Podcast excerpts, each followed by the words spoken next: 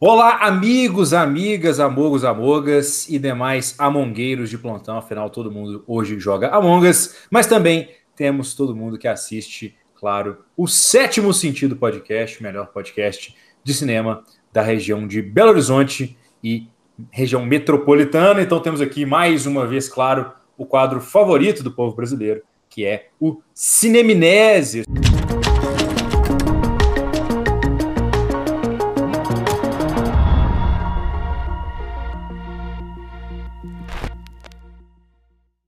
Estou aqui juntamente com meu co-host Lucas Ribeiro, eu sou Pedro Santana. Então, por favor, explique aí para o pessoal, Lucas, para quem não conhece ainda, o que se trata esse tal de cinemnésia. Cinemnésia é uma junção de palavras, obviamente. Primeiro é cinema e amnésia. É porque a gente pega filmes que, por algum motivo, foram esquecidos e né, fugiram do, do grande público por algum, seja lá não teve boca a boca o suficiente, ou foi malhado pela crítica, enfim, por algum motivo que ninguém sabe porque é o certo, 100%, o filme escapou do público, isso não é justo, porque é um filme que vale a pena ser revisitado, ou simplesmente, na maioria dos casos, na verdade, descoberto.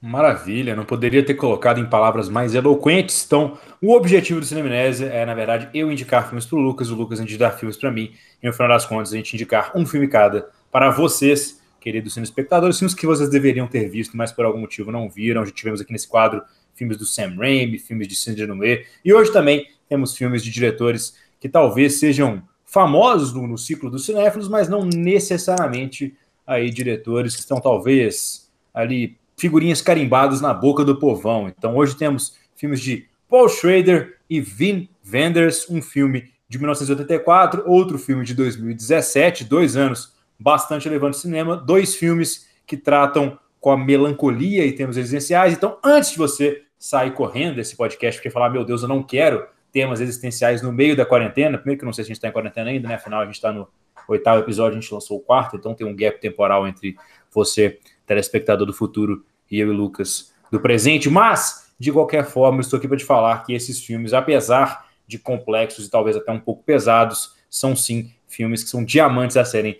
descobertos em meio a toda a sujeira que vemos por aí. São os filmes, claro, First Reformed, ou pela sua péssima tradução, No Coração da Escuridão, de 2017, dirigido pelo Paul Schrader, e também temos Paris, Texas, dirigido pelo Wim Wenders, de 1984. Vocês vão a cara aí, Lucas, o que você quer comentar sobre a tradução do No Coração da Escuridão?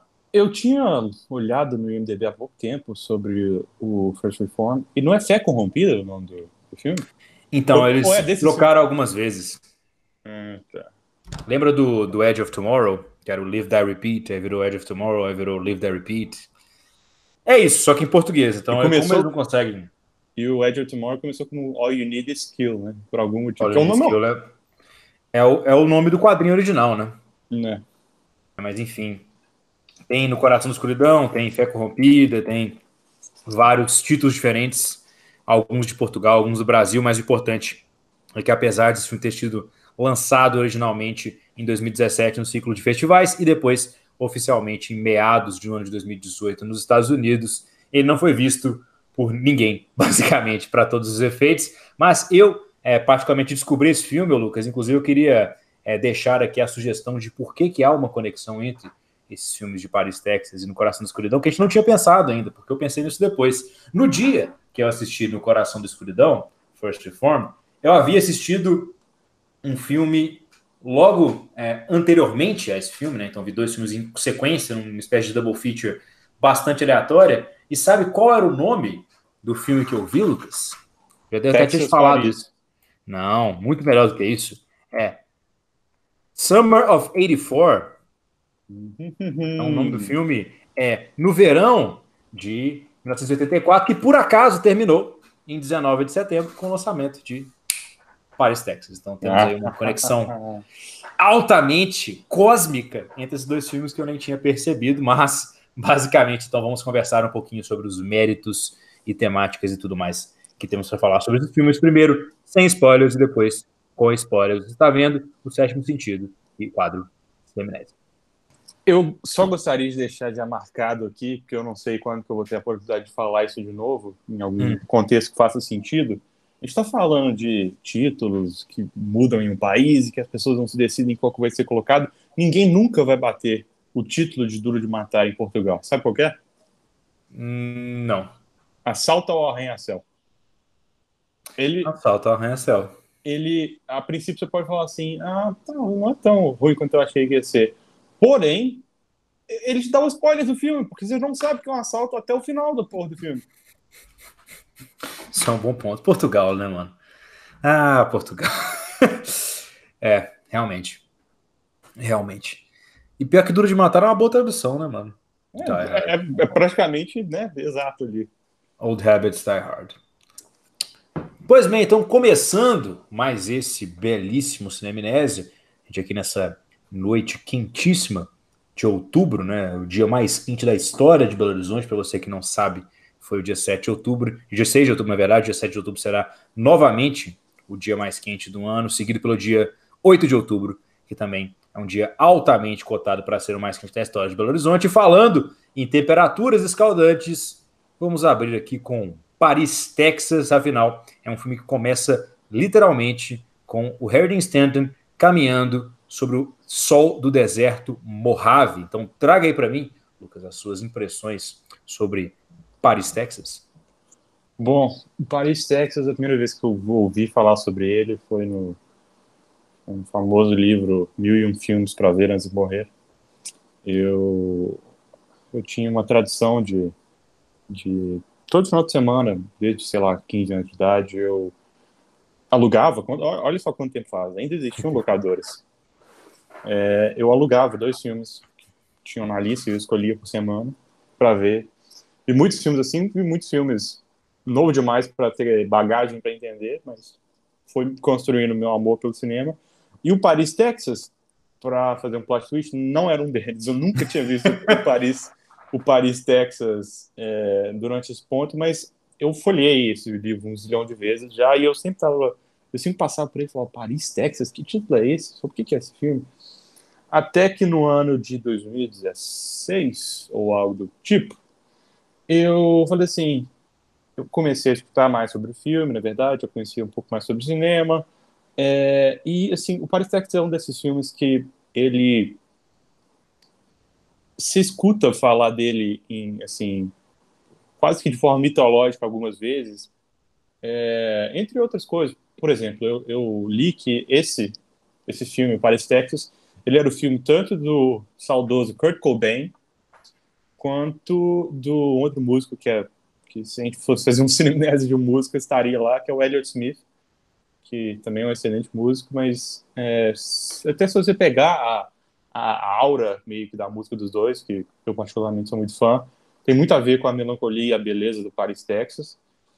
É, mas eu ouvia falar muito sobre esse filme e nunca tinha visto um decidi assistir e é, nas palavras de alguém é, mais engraçado do que eu, foi um daqueles filmes que eu terminei e falei assim, eu não entendi tudo, mas é isso aí.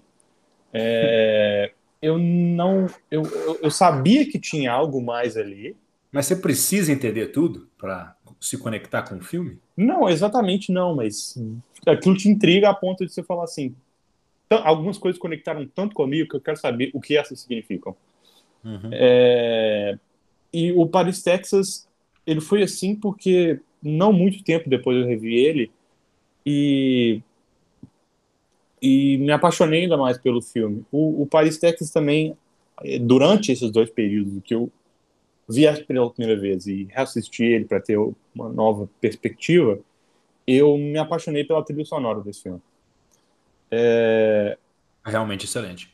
É, o, de novo, eu não sei quanto eu vou ter oportunidade de falar disso, não existe oportunidade melhor para falar, mas a, no, o mundo da música tem um gênio que as pessoas meio que não conhecem direito, chamado Ry Cooder. Ele foi, um, assim, ele, não, ele ainda é, na verdade, né? não vou, não vou, não vou fazer macumba aqui pro Cooder, tomara que ele vive muito ainda e faça muita música. É, mas o Cooder é um guitarrista excelente, tocou com uma porrada de gente já, tem até é, algumas músicas famosas em trilhas sonoras é, do, com o Big Jagger. Tem um filme dos anos 80 que é, chama Crossroads, que é com o Ralph Macchio, o Karate Kid, e é, quem basicamente faz a trilha sonora do filme também é o Raikkonen, tem músicas maravilhosas, mas eu acho que o, Magnum Opus, assim, a obra-prima do Raikkonen, é o Paris, Texas, e eu dou tanto ênfase para a trilha sonora do filme é, quanto para o filme em si, porque eu acho que a música captura a, a, a aura do Paris, Texas de uma forma perfeita para mim. Tanto é que a minha trilha sonora, a minha trilha sonora não, a minha trilha ponto favorita da história, a minha música favorita de todos os tempos, vem desse filme. É, é uma, uma faixa de dois minutos e pouquinho. É, chama Houston in Two Seconds, que é, para quem for assistir o filme, eu não vou falar aqui sobre o que é para fomentar a vontade da pessoa assistir, mas é, para quem assistiu vai entender mais ou menos ao que ela se relaciona. E é uma trilha tão maravilhosa porque o Raikkonen ele cria uma atmosfera para a música, ele tem um senso de melodia absurdo, uma precisão, é, destreza mesmo, né, e proficiência musical incrível. É, e tem certas coisas que capturam um, um mood, capturam um, um, um, senso de um sentimento para mim. É, como o Lost in Translation capturam essa sensação de, de distanciamento com, enfim, o que está ao seu redor, com a sociedade que está ao seu redor, é, e a beleza de encontrar alguém com que você consegue se relacionar dentro daquela, dentro daquele ponto em que você está, eu acho que o Paris, Texas e a trilha sonora específica do Raikuda, ela, elas conseguem, assim, é, fazer uma, uma síntese perfeita de uns sentimentos que são, assim, bem agridoces, que eu acho maravilhosos. É, então, assim, foi minha música mais escutada no Spotify pelos últimos quatro anos. É, e, assim, é até uma experiência legal você ouvir a trilha sonora, porque eu acho que eu tinha ouvido a trilha sonora toda antes de ver o filme. Hum. É, e depois fui ver o filme, e o filme tem é, basicamente é, é, o casamento perfeito de obra cinematográfica e trilha sonora e, e atmosfera sonora, acho que poderia dizer, porque eles se complementam maravilhosamente. Eu acho que Paris, Texas é um. É, assim como eu disse, como o, o Lost in Translation, né, o Encontros e Desencontros da Sofia Coppola, ele captura um sentimento muito bem, que é o sentimento de, de é, voltar atrás, assim, um sentimento de nostalgia e melancolia ao mesmo tempo. Porque isso Nostalgia e melancolia não seria saudade? É, não necessariamente, porque às vezes você pode ter saudade, mas não necessariamente seria uma saudade de algum, de algum, enfim, momentos da sua vida que tenha algo melancólico agregado, porque pela história dos personagens, que é uma história meio que de tragédia, no caso deles tem muito forte essa, essa uhum. sensação de melancolia e, enfim, é, tristeza pelo que jamais poderá ser do relacionamento dos personagens.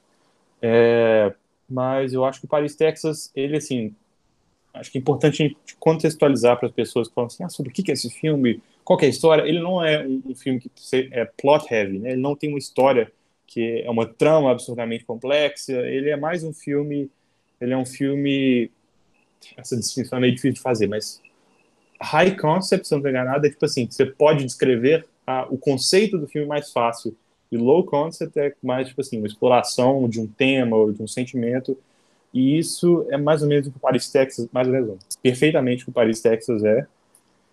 É. E eu acho que ele faz isso maravilhosamente bem. Ele tem, talvez, a performance mais subvalorizada dos anos 80, na minha opinião, ou uma das, porque o Harry Dean Stanton tá absolutamente, assim, brilhante no filme. Eu não, eu não cheguei a checar se ele foi indicado a melhor ator, mas provavelmente não, porque esse filme não é tão popular assim. Ele chegou a ganhar o Palma de Ouro em foi Cannes ou foi? Eu acho que ele ganhou a Palma de Ouro em Cannes, eu olhei isso, e ele ganhou o Globo de Ouro também. Na verdade, foi nomeado para o Globo de Ouro de melhor filme estrangeiro. É engraçado a gente falar melhor filme estrangeiro, né? É Porque... É dirigido pelo Vendas, né? né? É, e o filme é interessante. Assim, ele é, ele é tão alemão quanto os filmes do Sérgio Leone são italianos, né? Mas...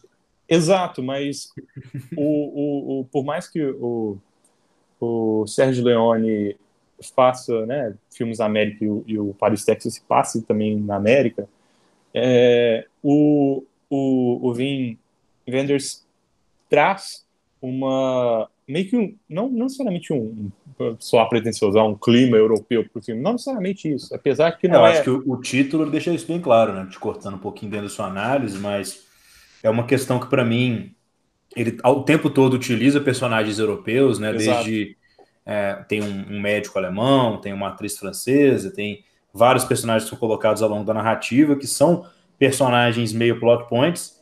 Então ele meio que traz aquela vibe é, de. Não sei se chega a ser pós-modernismo, mas meio de, de realismo europeu, é, com aquela, aquele toquinho meio também é, estilizado de novela vague, aquele coisa meio entre Truffaut, Godard, até um, um pouco de Fellini ali no meio. E ele mistura isso com o cinema americano, verdadeiramente, né? Não só com o cinema americano na questão técnica, mas na questão é, realmente de vibe, né? Realmente que você falou de, de sentimento, algo muito forte, porque desde a forma como é que o Vin escolhe como filmar as coisas, tudo é um, uma mescla, né? Então, é, para usar de exemplo a abertura do filme, sem um spoiler, ele tem um plano muito longo, que é um plano fixo, do Harry Stanton caminhando em direção à câmera, e aí, assim que ele chega na câmera e ele começa a andar, a câmera faz um dolly, né? Para você que não sabe, dolly é uma tomada que é em cima de um carrinho, alguma coisa assim, que acompanha o personagem geralmente lateralmente. E ela faz um dolly, como se fosse de um guindaste, acompanhando o Harry Stanton até uma pia, né? Uma torneira, na verdade, ele procurando água no calor do deserto. E eu acho que, inclusive, essa é uma cena, pensando agora, que encapsula muito bem o filme como um todo, né? É um cara andando no deserto até chegar numa torneira que, na verdade, nunca vai sair água, né? Então, pensando dessa forma, meio que é uma, é uma metáfora para encapsular o restante da história do filme, mas traz bem esse ponto da dualidade entre uma questão meio europeia e meio americana, e o fato de ser Paris, Texas, é um, um título que melhor resume essa ideia, e talvez essa ideia é, seja justamente o que levou o Vin Vendors a escolher esse título, né? Muito mais do que qualquer localidade ou piadinha. Sim, porque eu acho que uma das coisas mais brilhantes do Paris, Texas, que é o que te recompensa por assistir mais uma vez, é como que você nota melhor as nuances da performance do, do Harry Dean Stanton nas outras vezes que você vai assistir, cara. É impressionante. O filme só cresce quando você revê ele, é, porque você, né, já tem o contexto de onde emocionalmente que esse personagem está em tais pontos da história que você estava tentando descobrir pela primeira vez quando você assistiu. E agora você já sabe. Então você pode analisar e ver o que, que ele está passando com o olhar. Porque o que ele faz nesse filme, basicamente, pelos primeiros 20, 30 minutos, não lembro certo, é comunicar tudo que ele pensa, sente e não quer falar, no caso, com o olhar. E isso é uma das coisas que faz a atuação dele ser tão brilhante nesse filme. É, eu acho que interessante também do, do filme como um todo é o desenvolvimento do personagem, mas não necessariamente até numa jornada de, de autodescobrimento, nem nada disso. É realmente um desenvolvimento do personagem. Então, ele começa mudo, né?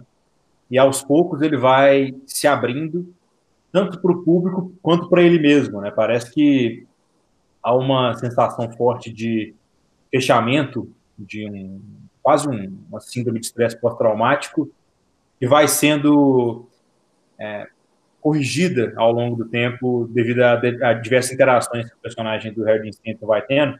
E como vai ser muito difícil entrar nisso sem spoilers, vou quebrar o protocolo do Cinemnésia, que a gente geralmente traz um filme, outro filme, com spoilers sem spoilers. Vou começar já de uma vez a falar dos spoilers do Paris, Texas, antes de falar do First Reform sem spoilers. O que, que você acha? Podemos, acho uma excelente ideia. Então, para trazer minhas impressões do Paris, Texas, né? Porque eu, eu tô aqui também, é, igual falei para o Lucas anteriormente, eu, eu, acabei de ver esse filme e eu ainda estou no momento meio de, de entender o que, que eu achei do filme, qual foi a minha conexão sobre a história. Então, um ponto que eu achei muito interessante e muito bem executado é esse desenvolvimento do personagem do Travis, né, do Harry Stanton, porque não há uma explicação muito é, sólida e concisa do mistério do filme, né? Por que, que, o que, que o Stanton estava fazendo no deserto, por que, que ele sumiu por quatro anos, várias coisas que vão sendo jogadas para a gente e fica cada vez mais misterioso, né? E aí, uma hora eu fiquei até questionando, será que ele matou a mulher e ficou traumatizado? Estava pensando em várias possibilidades diferentes. E eu acho muito legal como é que a atuação do Harry Dean Stanton, ela começa meio assustada, meio apavorada, e ela vai ficando é, mais macia, digamos assim, até um ponto específico do, do ápice do filme que ela se enrijece novamente.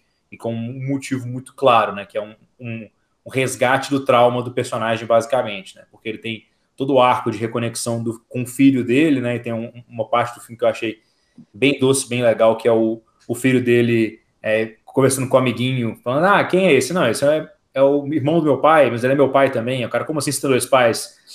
Aí ele, aí ele fala: ah, I guess I'm just that lucky.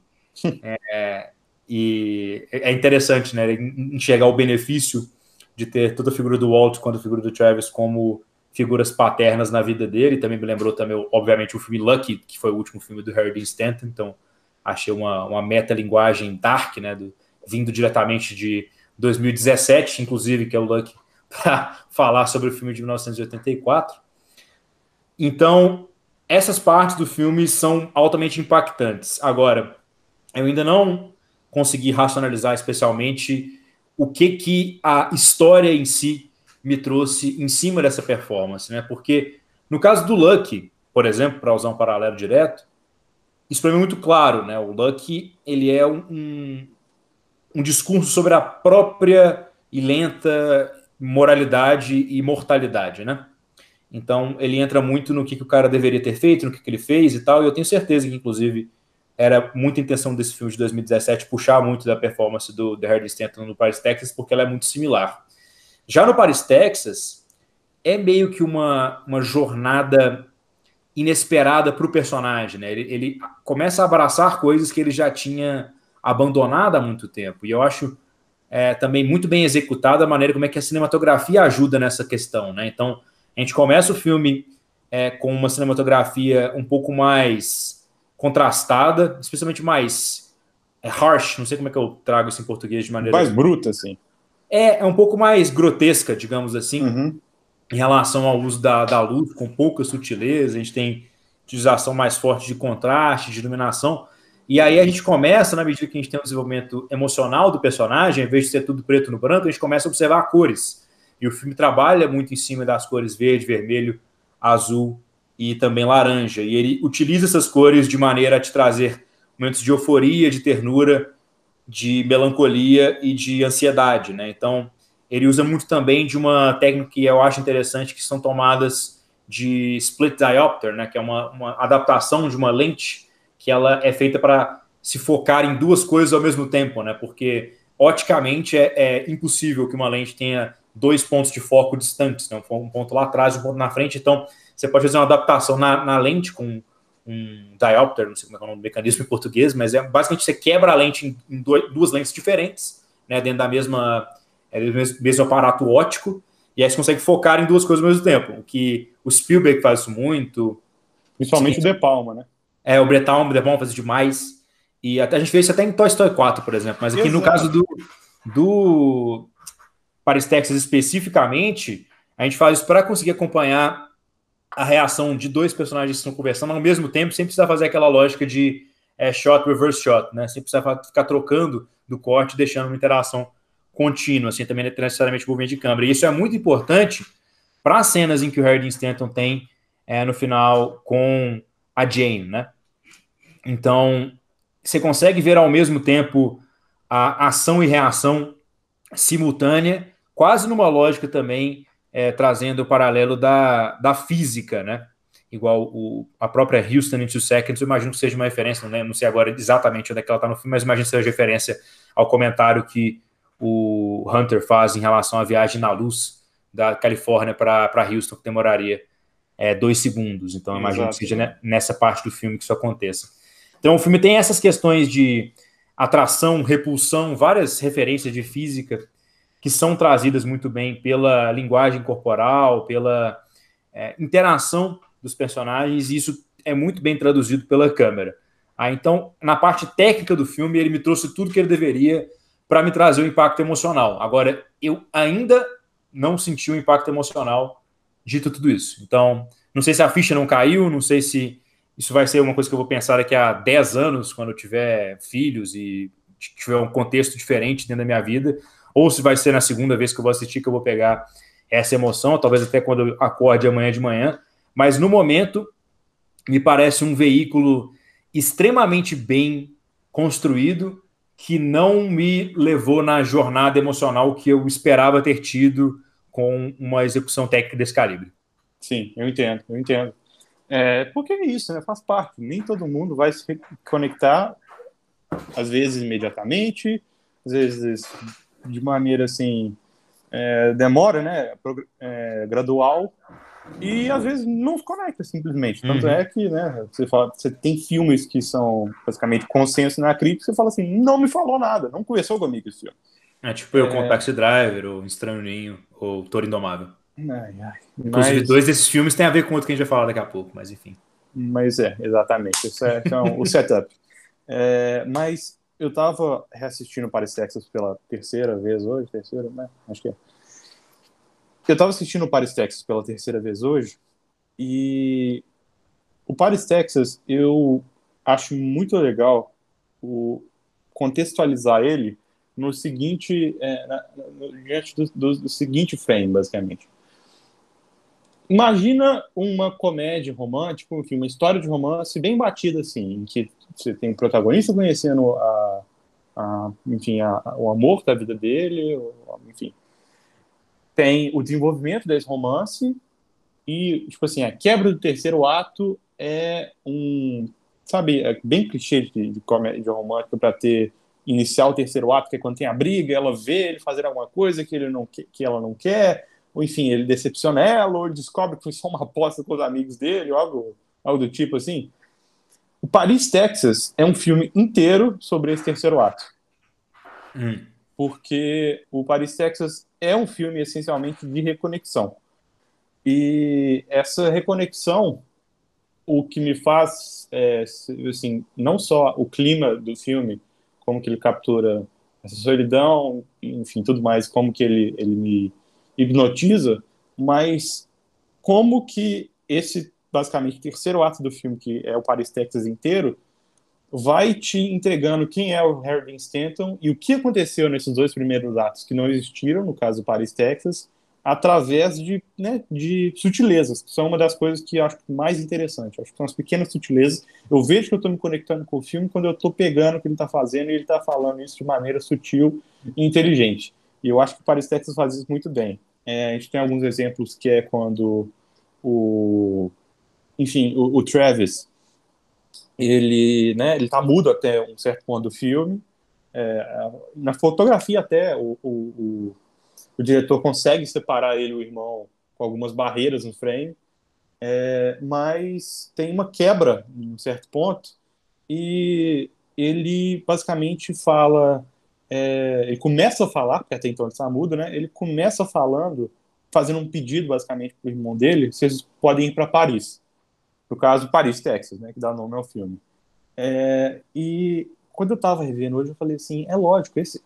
É, eu estava pensando, será que esse, eu vou me decepcionar revendo agora? Será que eu vou falar assim, putz, isso poderia, poderia ter sido é, introduzido aqui, isso poderia, essa informação poderia ter dado um pouquinho mais tarde, um pouco mais cedo, mas eu acho interessante porque é, essas sutilezas das informações é, são dadas na hora certa. Essa hora é perfeita porque, assim, revendo hoje, o Harry Dean Stanton, né, no caso do Travis, ele não está fazendo isso porque, ah, ele decidiu falar com meu irmão do nada, porque ele ficou bravinho. Ele basicamente usa isso para tentar convencer o irmão a ele começar a dirigir, é, né, tanto é que mostra ele basicamente traçando o caminho que eles vão fazer. E é, assim, como se ele raptasse o carro, basicamente, ele, ele fizesse essa, essa enganasse o irmão dele para tentar chegar onde ele estava querendo chegar, que no caso era Paris, Texas. e o filme eu acho isso interessante porque, na minha visão, o que o Travis fez ali, é, ele pega o carro, né, ele convence o irmão dele que ele pode dirigir, o irmão dele dorme por um momento na, na viagem e eles acordam em tal lugar. Aí o irmão dele chega perto do Travis e fala assim: Ah, mas onde que a gente está? Não sei o quê, por que, que você saiu da estrada?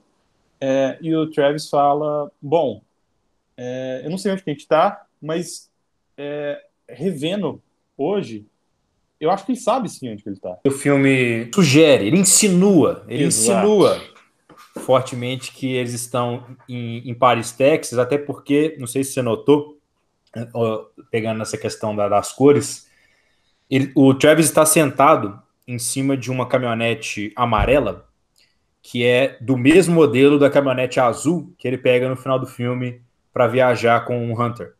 Então, a, eu li aquilo como sendo a caminhonete do pai dos dois, do Travis e do Walt, pelo menos na, na visão que eu tive. Então, ele estava meio que, que sentado em cima da, da herança da família dele, né? O que, inclusive, é recontextualizado depois quando o é, Travis está bêbado lá, meio na, na, baixa, depois de encontrar a Jane, reencontrar a Jane, né? Que ele fala pro, é, pro Hunter que ele também insinua que, na verdade, os pais dele não se conheceram em Paris, Texas, que isso, era só uma piadinha que o, que o pai dele fazia, que deixava a mãe dele desconfortável. Então, que é aquela questão da, das pessoas é, acreditarem na visão que elas têm do que a outra pessoa é, né, do que ela deveria ser, e que depois esse mesmo paralelo é aplicado para a relação do Travis com a Jane, na medida que a Jane, quando ela começou a namorar com o Travis, fica claro que havia uma disparidade grande né, entre os dois, assim, questão de idade, de sonhos, de aspirações, a, a ponto do, da maior preocupação do Travis ser que ela, na verdade, não liga para ele, que ela vai é, fugir, deixar ele a qualquer, a qualquer momento, e aí acaba sendo uma, uma profecia que se autoconcretiza, né? Que ele meio uhum. que causa o afastamento é, que ele tanto temia. É, então tem um nome interessante para isso, que é o paradoxo da profecia, né? Que é quando uhum. você. Que é o Édipo, né? Exato. Quando você, quando você fala assim, putz, eu tenho certeza que eu vou tomar pau nessa matéria da faculdade. Não, não vou estudar. Aí, será que você tomou pau porque você deixou de estudar? Ou porque você decidiu não estudar e. e melhor, será que você tomou pau porque você decidiu não estudar ou porque né, já era seu destino não, não passar na matéria?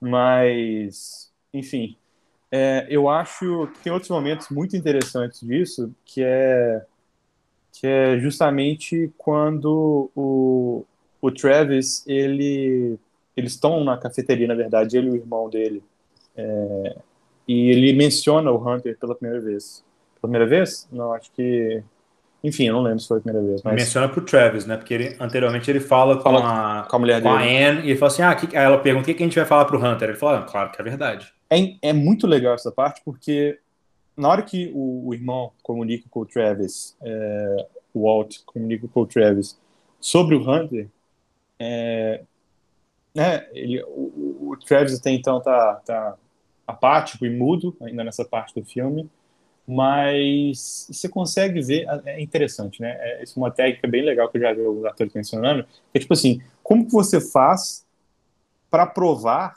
que, né, tão intensamente uma emoção assim, às vezes menos é mais, às vezes ao invés de fazer um puta overacting e, enfim, chorar litros ali, o fato dele não te dizer nada é, já te passa a mensagem. O que eu quero dizer com isso? Eu, eu, eu tava vendo uma entrevista muito interessante, não lembro de qual ator, necessariamente, é, mas um talk show, e ele menciona que, tipo assim, em momentos de raiva, você tá, que o, né, a história pede uma raiva do seu personagem, você não precisa exagerar.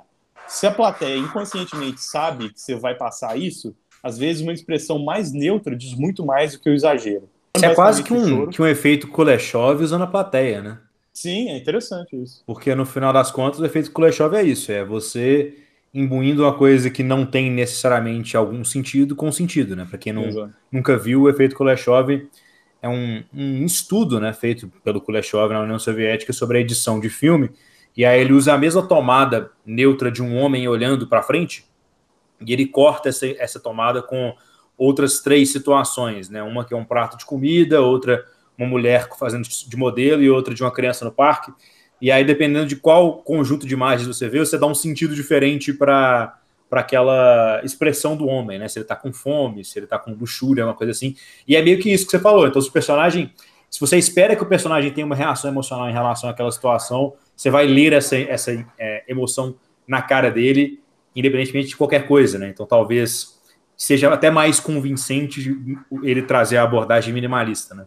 Sim, sim. E o Harrison Sandler faz isso brilhantemente através do filme, mas nessa parte ele faz isso é, brilhantemente e é, em outras partes do filme, uma coisa que eu achei interessante do, da interpretação do Harry Stanton também, que me fascinou todas as vezes que eu vi o filme, foi essa distinção, porque para mim é, o filme não, não te pega pela mão, te explica tudo em momento nenhum, assim. Não é, não falando que é um filme do Charlie Kaufman também, mas o, o, Paris, Texas, ele não né, mastiga e te dá tudo já digerido. E eu fiquei. É, é um Denis Villeneuve, não é um Christopher Nolan. Não. Enfim. Tem que trazer a referência do Christopher Nolan no podcast, Lucas. Está lá no contrato social do rolê. Tá certo, tá certo.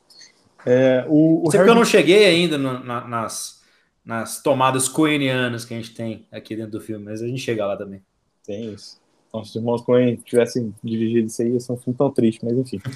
é, é, mas o Harry Stanton, ele, a, a interpretação de quem e é da história mesmo, de, de quem o personagem dele, é, como na verdade o personagem dele deve, assim, está sentindo em cada parte do filme, é meio ambíguo para mim, porque eu fico assim, será que ele tá realmente, tipo assim, tão catatônico e apático agora que ele não consegue lembrar de nada?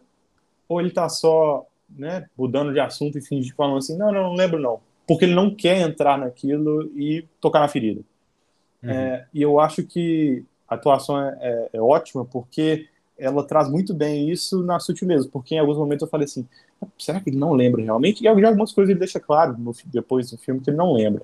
Mas algumas outras coisas ele é claro que ele prefere não dizer, porque logo em seguida você já vê basicamente ele né, se preparando para o impacto ali, basicamente travando a emoção dele para não deixar transparecer do que ele lembra.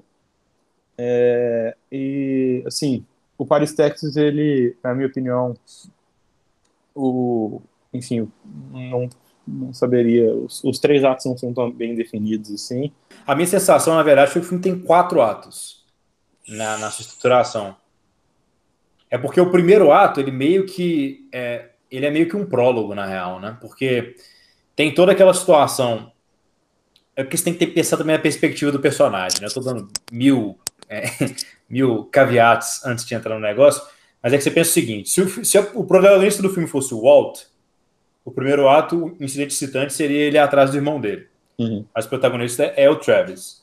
Se o protagonista é o Travis, o primeiro, o incidente incitante dele, então, é que ele vai encontrar o Hunter, né? Eu posso deixar isso como, uma, como sendo um incidente excitante. Dessa maneira, você tem um pequeno prólogo, você tem o primeiro ato em que ele está mudo, e aí, quando ele chega em Paris, Texas, eu acho que você tem uma virada, porque ele já está conversando com o irmão dele, etc. Tal, tal, tal, eu acho que você tem um segundo ato, que é o ato que você tem a, a, jornada do Travis até ele aceitar que ele é pai do Hunter. Aí depois você tem um ato do Travis internalizando se ele deve ou não seguir esse caminho, né? Aquele ato que ele é, se veste como pai rico, tem interação com a, empregada lá. Inclusive, o filme deixa ambíguo a passagem de tempo, né? Você não sabe se passou três dias ou três meses. E até o momento que começa o terceiro ato, que é quando ele viaja para Houston de fato. O quarto ato, perdão. É quando ele viaja para Houston de fato. Mas essa foi a minha leitura da estruturação do filme. Que também poderia ser resolvido como três atos tradicionalmente, né? Já que a gente tem, sempre tem também na estrutura de três atos a famosa divisão da primeira metade e segunda metade do, do segundo ato, né? Então, o que eu estou lendo como quatro atos podem ser três atos divididos no meio com um ponto de virada. Então, para mim, isso ficou até razoavelmente explícito. O que, o que, você achou diferente nesse ponto? É, porque, assim, eu acho que dá para ver, tipo assim, porque tem pontos muito marcantes, mas eu acho que talvez pela distinção de, tipo assim, ter alguns atos mais extensos, porque o terceiro ato, eu, eu talvez enxergaria ele como, talvez quando, assim que eles saíssem de, de né, da Califórnia para Houston, para Houston, porque é basicamente é, é, o conflito final ali, porém ele ainda está fazendo o setup de algumas partes da história, ele ainda está introduzindo a personagem da, não introduzindo, mas ele tá, tipo assim, basicamente dando a logística, o, o, o ápice, né, do, do terceiro ato tá meio longe. Eu falo assim, será que é só um ato realmente muito longo ou se. Enfim, mas isso aí é só, só uma tecnicalidade, na verdade, porque eu acho que flui muito bem isso. É, enfim, essa transição. É que você de... pensa também na, na, questão do, do Robert McKee no Story, né? Não sei se já leu o Story. Já. Que é o livro de. Que é, imagino que sim, né? Quem, quem viu Adaptation tem a obrigação moral de ter lido Story depois de ver Adaptation, ou antes, porque o Story é literalmente citado em Adaptation, né? Mas tudo bem. Inclusive, o Robert McKee, uma das enfim, mais uma dessas. Eu não sei quanto que eu vou poder falar, então eu vou falar aqui que eu adoro adaptation. É, o Robert McKee, na hora que ele falou assim, né, foi os executivos é, foram falar com ele, falou assim, ó, esse cara aqui, esse Charlie Kaufman, esse esquisitão, ele escreveu um roteiro e basicamente você tá nele. E não vão poder te usar ou não. É, ele falou assim, tá bom, manda o roteiro aí. Parece que ele leu, gostou, só que falou assim, terceiro ato é uma bosta. É, Hum. É, parece que depois, enfim, eu ouvia essa fofoca que ele depois, enfim, repensou e gostou, mas a, a princípio ele não estava gostando e, né, mas ele falou tipo assim, eu, eu não quero que meu personagem seja tão horrível assim, eu quero que ele seja interpretado por um, né, por um ator muito bom. Aí teve a, a questão do Brian Cox, mas Adaptation é um filme que vale a pena ver e o Robert McKee, inclusive, eu, ele tem uma relação não necessariamente famosa, mas um pouco conturbado com o Paul Schrader, e eu já explico quando a gente for falar oh, do nosso querido Olha só, mais uma conexão aí com o Paulzinho. Mas enfim, voltando no ponto da tecnicalidade, que o Robert McKee fala que a transição dos atos ela tem que ter uma reversão completa nos paradigmas que tinham estabelecido anteriormente, né? Então, por isso que eu tinha citado aqueles quatro pontos. E eu acho que nesse sentido, quando você tem o Travis aceitando que ele deve sim ser pai do Hunter, que ele deve levar o Hunter na viagem, é uma quebra significativa. E essa quebra tem uma reversão completa, né? Só no momento que ele fala que, na verdade, não, ele deveria deixar o Hunter com a mãe dele. Então, acho que isso caracteriza bem no ritmo meio de, do story do, do Robert McKee, como um ato, justamente porque você tem o, reversal duas vezes, né? As duas pontas, que chegam na mesma conclusão, que é ao mesmo tempo surpreendente e inevitável, né? Também para usar um, um a, um parafraseamento aí do Robert McKee. Então, acho que é interessante como é que, para mim, isso é uma coisa que eu sempre acho muito curioso, o filme executa algo de forma extremamente proficiente tecnicamente, e mesmo assim eu não fico 100% é, comprado com isso. E é ainda mais peculiar, porque geralmente quando isso acontece é porque tem alguma questão estilística que me incomoda, né? Por exemplo, Annie Hall. Eu não, eu não odeio a ideia do filme, apesar de odiar o filme. Eu odeio Annie Hall porque eu odeio a execução. Eu acho a, a a edição não me desce bem. Mas levar em consideração aí a questão estilística é um fator relevante, né? Porque, igual nos próprios filmes do neorrealismo italiano, eu não gosto do ritmo da edição. Não é necessariamente uma questão de que eu não gosto da temática dos filmes, eu não gosto do, da execução dos atores ou de qualquer coisa nesse sentido, né? Às vezes tem coisas que não batem com você estilisticamente. E no caso do, do, do Paris, Texas, não é nem isso. Eu acho que a questão estilística para mim é até é, ok, igual eu falei, é, é uma junção das é, convenções europeias com é, execuções mais americanas que para mim faz sentido. Então ainda não entrou 100% na minha cabeça o que exatamente eu, eu, não gostei, ou mesmo se eu realmente não gostei de alguma coisa em Paris, Texas, de forma geral. É, o filme basicamente se conectou muito comigo porque eu acredito que o Paris, Texas, ele tem um, um segundo, um, né, uma metade de um segundo ato que ele consegue, é, enfim, capturar e conseguir desenvolver cada vez mais o, o, personagem do Travis, mas eu acho que ele culmina basicamente tudo em um terceiro ato brilhante, porque talvez tenha um, um dos melhores monólogos da história do cinema, na minha opinião, é, e uma das melhores, enfim, interações e cenas, ponto, do, da história do cinema, que é justamente quando o Travis encontra com a Jane, é, a princípio, ele tem, ele tem duas interações, né? A primeira que é meio que interrompida e a segunda que é a catártica, de fato. É, e o, o, Travis, ele é engraçado porque é, é bom ver, é bom, assim, interessante ver como que a, a personalidade dele vai voltar à tona, porque como eu mencionei, às vezes fica ambíguo o que que ele está sentindo, o que, que ele está lembrando ou não. Aí que... ele fala uma, uma recoleção perfeita da vida dele inteira com a Jenny, né? Né, é. é. e assim, eu, ve, eu vejo a atuação dele no começo do filme como tipo assim, é catatônico, porque ele está basicamente quatro anos andando no deserto sem falar, então isso mexe com o psicológico de uma pessoa. Mas, de novo, em alguns pontos, como é, a interação que ele tem com a, com a mulher do, do Walt, que eu esqueci o nome dela, é. É, ele, ele tá meio que, tipo assim, como uma criancinha, só balançando a cabeça assim, e não é porque ele, ele não consegue se comportar com uma pessoa normal, mas é porque ele, ele tá apático ele não quer, parece que esse contato. Essa, essa é a parte da atuação que me, que me passa. Porque em outros momentos, quando ele decide se abrir e, enfim, contar, ele se, basicamente se transforma. Quando ele tá com o Hunter no final do filme, quando ele principalmente está abrindo o coração para Jenny no final do filme, ele é outra pessoa de fato. É, e assim, eu acho que em outros pontos, como como que o problema do, da bebida dele é mostrado perfeitamente bem antes de ser mencionado no final, na qual você consegue ver que, tipo assim, é, ele abusa em uma noite e usa aquilo como muleta, é, sem que você saiba que aquilo ali né, era parte de quem ele, ele realmente é. Porque é, isso, com certeza isso é aquela expressão americana que é aquela caída do vagão, né? Sim. Que é sim. aquela recaída famosa que os americanos chamam de, de falling off the wagon, que é você tá lá no vagão andando bonitinho dentro do seu caminho, dentro da sua sobriedade, né, no caso do, da questão do alcoolismo, e aí ele tem um incidente, incitante, por que não? Um gatilho que leva ele de volta a uma recaída com o alcoolismo. Sim. É, e eu acho muito interessante como é que essa personalidade dele vai voltando aos poucos, e isso é preocupante para ele.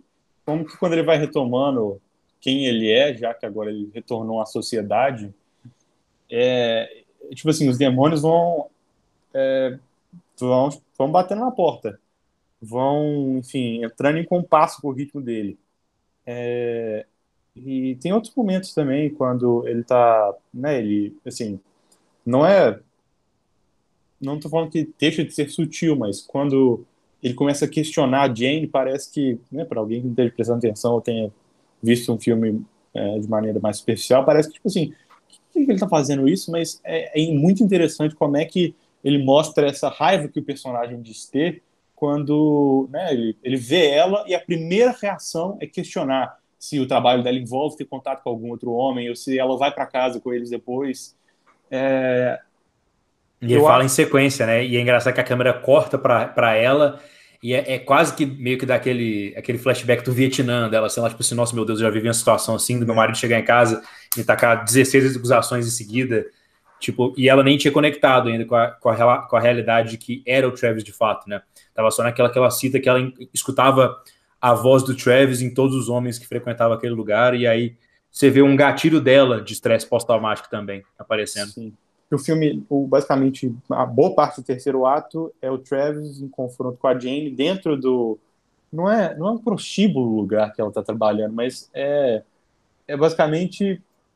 E também não é, não é um strip club nem nada, mas é um lugar estranho em que, é, basicamente, os homens assistem né, de uma cabine, é, enfim, a mulher, e basicamente tem um contato com ela através de um telefone. E eu acho interessante como que, o, enfim, a edição e o, o, o diretor conseguem. Isso é uma coisa que eu estava com medo. Falei assim, será que isso vai me decepcionar? E eu falo assim, putz, não sei se está funcionando tanto.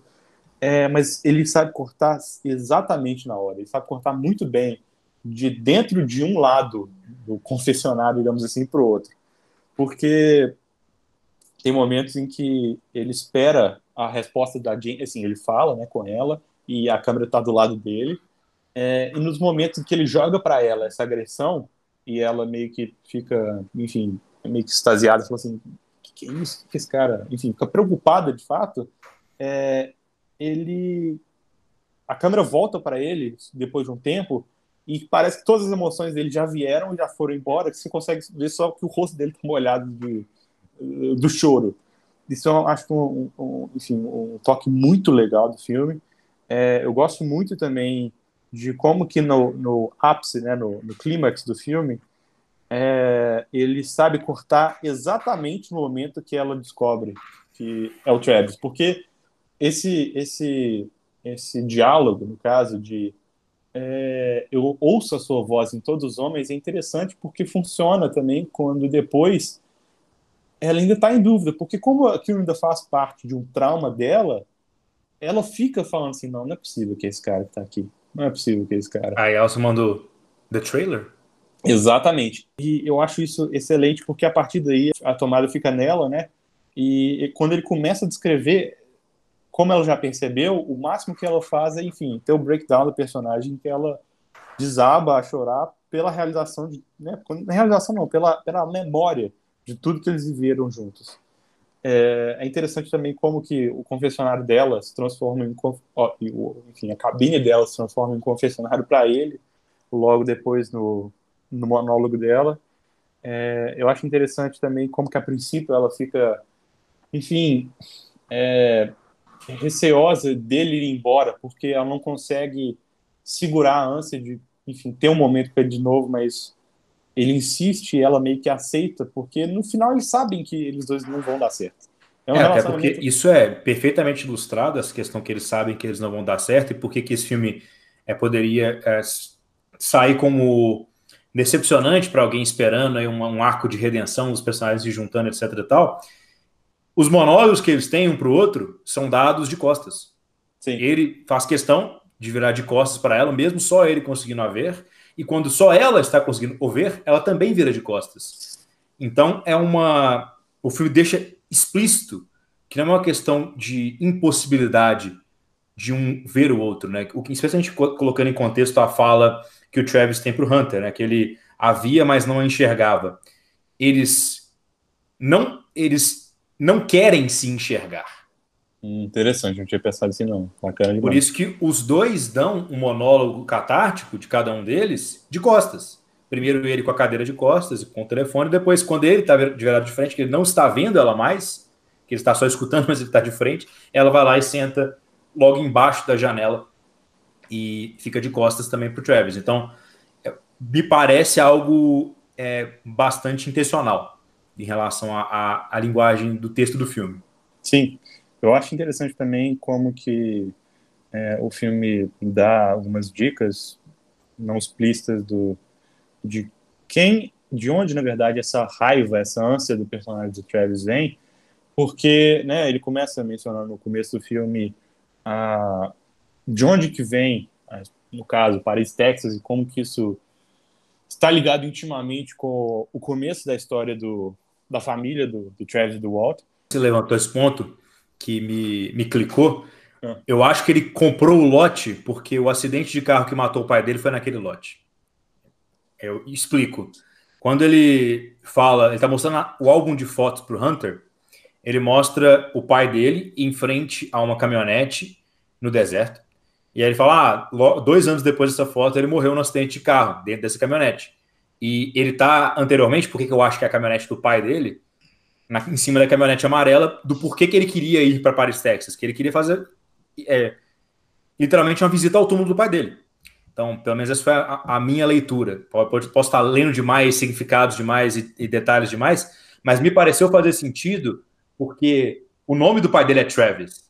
E isso foi meio para mim uma, uma pista de que o objetivo do Travis é entender o que levou o pai dele a ser a pessoa que ele era com a mãe do Travis e não repetir os é, pecados do pai, o que ele acaba fazendo e ele percebe que ele fez e isso que gera a realização dele é, deixar o Hunter com a mãe e ele perceber que ele não pode ter esse relacionamento. Ele, ele faz o que o pai não conseguiu, ele larga a visão que não existia, né? Que no caso a visão do Travis que não existia era de relacionamento de uma jovem que ele tinha 100% de conexão, que ele tinha que ficar junto o tempo todo, que ele não conseguia suportar o pensamento de ficar separado a ponto de ter que é, é, pedir demissão dos trabalhos, poder ficar mais com ela, um relacionamento verdadeiramente é, de, de, paixão, né, não de amor e ele evitar co é, cometer esse mesmo erro que o pai dele cometeu de projetar coisas que não estão lá. E quando ele fala, ah, quando, quando ela teve o filho, tudo mudou. Mas às vezes o tudo mudou é que ele só percebeu como é que as coisas eram de fato. Ele, ele parou de ler preocupação na falta de ciúmes dela, que na verdade talvez nunca tivesse existido de fato. Então acho que é, é, um, é um filme muito voltado para essa questão de autorrealização. Então, é, de novo, posso estar lendo subtexto demais, mas pelo fato de o, o nome do, do pai ser Travis também, dele visitar uma caminhonete, o pai dele está numa caminhonete em frente a um lote é, cheio de areia, e dele ter a mesma caminhonete de outra cor, né? Inclusive são as cores reversas em relação à iluminação no final do filme, com base é, na no encontro dele com a Jane, né? Então ele quando está falando com a Jane no seu monólogo está iluminado com a, a luz é, azul, ela está iluminada com a luz amarela. Eu acho que isso é, é, é um subtexto de autorrealização do Travis, especialmente pela história que ele conta para o Hunter também, que ele está tentando justamente não ser a, o, o paradoxo da profecia. Ele está tentando não autoconcretizar essa, essa sabotagem e esse relacionamento tóxico que o, o pai dele ilustrou muito bem para o Travis, que não é algo positivo no impacto da vida das pessoas que estão em volta do, do casal. Sim, eu acho é, excelente, na verdade. Você só abriu mais meu olho para alguns pontos em que eu não tinha pensado, só melhorou o filme para mim. Mas voltando, voltando.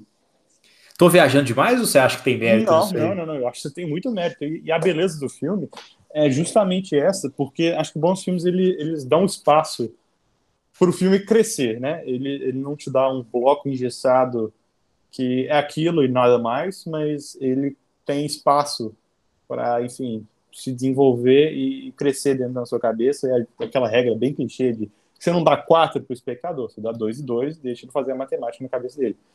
É, e o Paris Texas faz isso muito bem. É, em outros pontos, tá? assim, só elogiando também a cinematografia, o split iota ele é usado tão perfeitamente porque é justamente no momento em que, se não tenho enganado, a câmera volta para ele e ela já percebeu que é o Travis. Então, assim, uhum. ela aproxima ele de fato dele, porque agora ela já, já tem a realização, realização do Realize em inglês, é, que é um negócio que eu peguei do Nerdcast. Mas é, ela já sabe quem é ele e ela aproxima. Então, é como ela, enfim, a cinematografia traz para perto ambos, ambos os personagens um do outro, agora que eles sabem, os dois, quem é quem. E, enfim, te, te dá dois pontos de atenção na, na cena que, enfim, é perfeito. Eu acho que, eu acho que essa cena em si só é, é um, assim, masterpiece. E o filme tem um final perfeito, que é justamente a realização de que ele não tá para ele não tá ali para ter um arco de redenção e casar, enfim, ter outros filhos, mas para consertar os erros e saber que a missão dele está cumprida. É, Mesmo e... que ele não possa fazer parte dessa história, enfim, que 100%. vai discorrer. E para finalizar, duas coisas. Tenho certeza que o Vince Gilligan do Breaking Bad gosta desse filme, absoluto.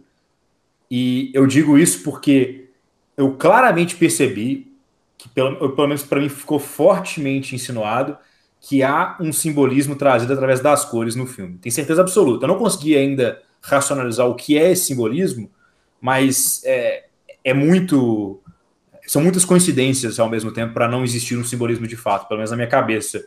O Hunter e o Travis estão camisa vermelha, o carro da Jane é vermelho, é, o, a picape do Travis é azul, a picape do pai do Travis, que eu estou lendo como pai do Travis, é amarela, e depois a iluminação reflete isso.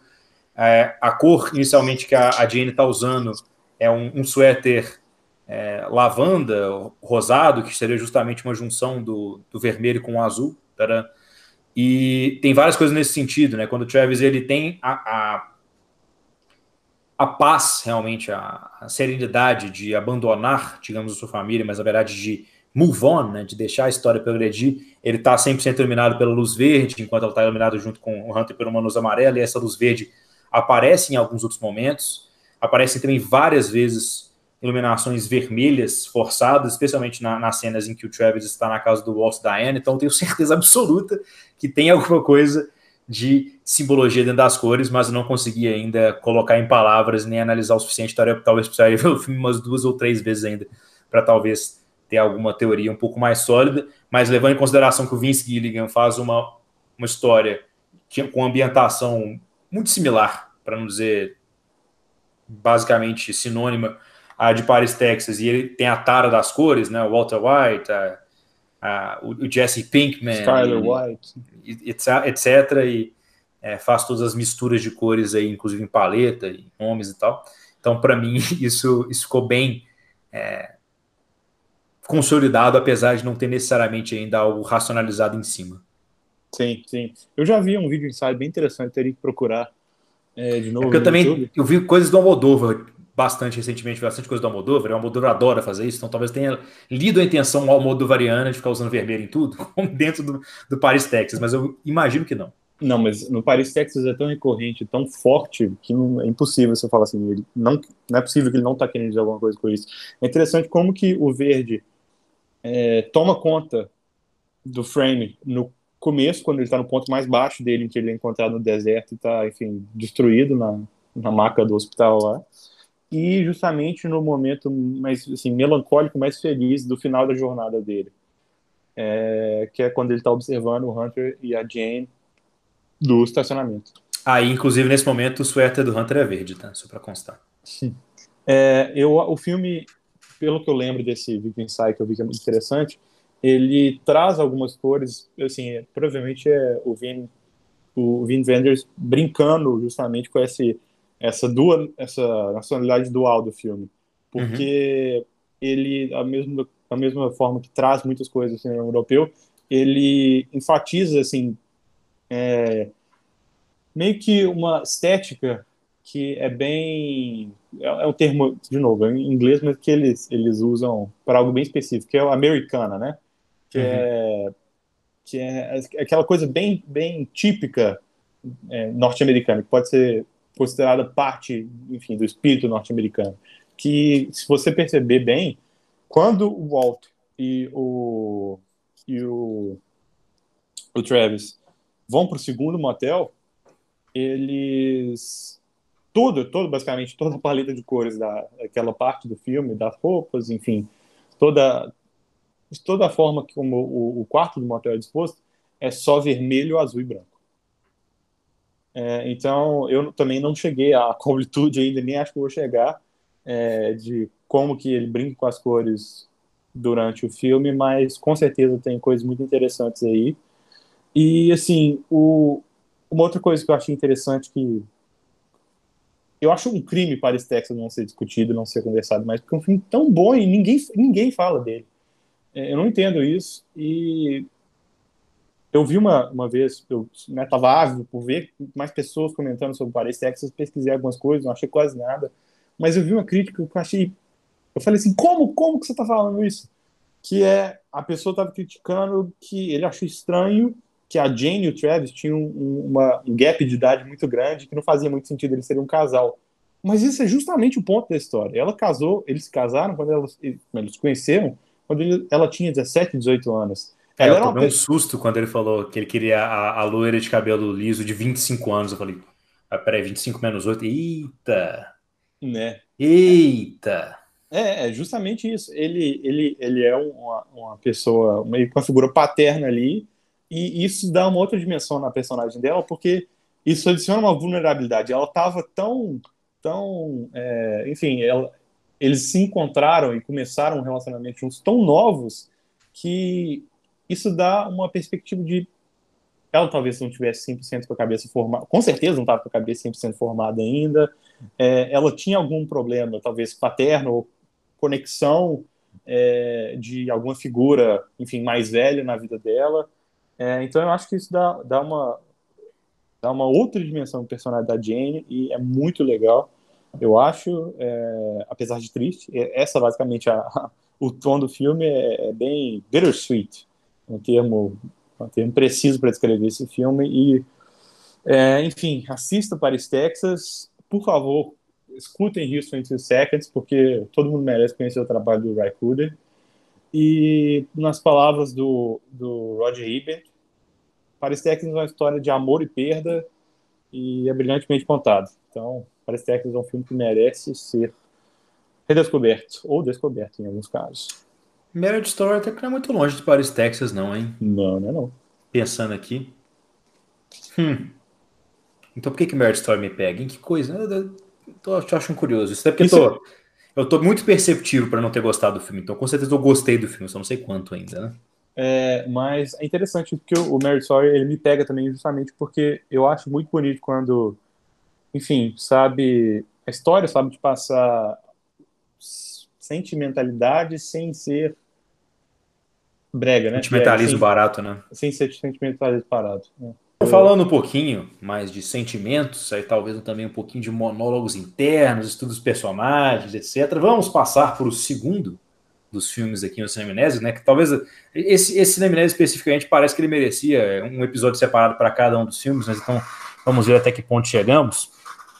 Vamos falar aqui de um filme dirigido e roteirizado pelo lendário Paul Schrader. Para vocês que não conhecem o Paul Schrader, para também uma terminologia aqui do Cineminese, que é o para vocês que não conhecem, que toda hora a gente fala isso, mas geralmente muita gente não conhece o Paul Schrader porque ele tem associação a grandes filmes que na verdade são diretamente atrelados a outras figuras históricas e altamente relevantes do cinema, em especial aí Martin Scorsese e Bob De Niro. Estou falando aqui, claro, do escritor de clássicos, verdadeiramente clássicos, como Taxi Driver e Touro Indomável, que são dois filmes que eu não gosto, diga-se de passagem. Você não gosta do Touro Indomável o também? O que é nonsense, talvez, considerando que o no coração da escuridão, agora eu conheci uma, consegui uma reação assim de Nossa. indignação genuína por parte do Lucas.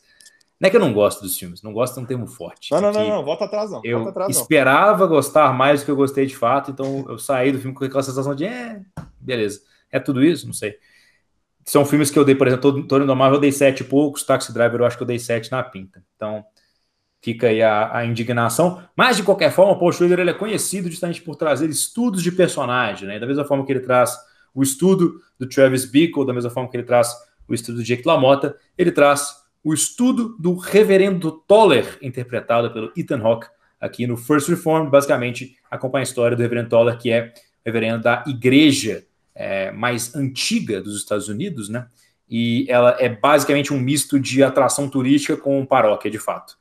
Então ele está ao mesmo tempo organizando a celebração do aniversário de sei lá quantos anos da igreja e ajudando alguns dos seus paroquianos em um conflito que eles têm relacionado aí a, um, a uma visão meio é, ideologicamente carregada de ambientalismo.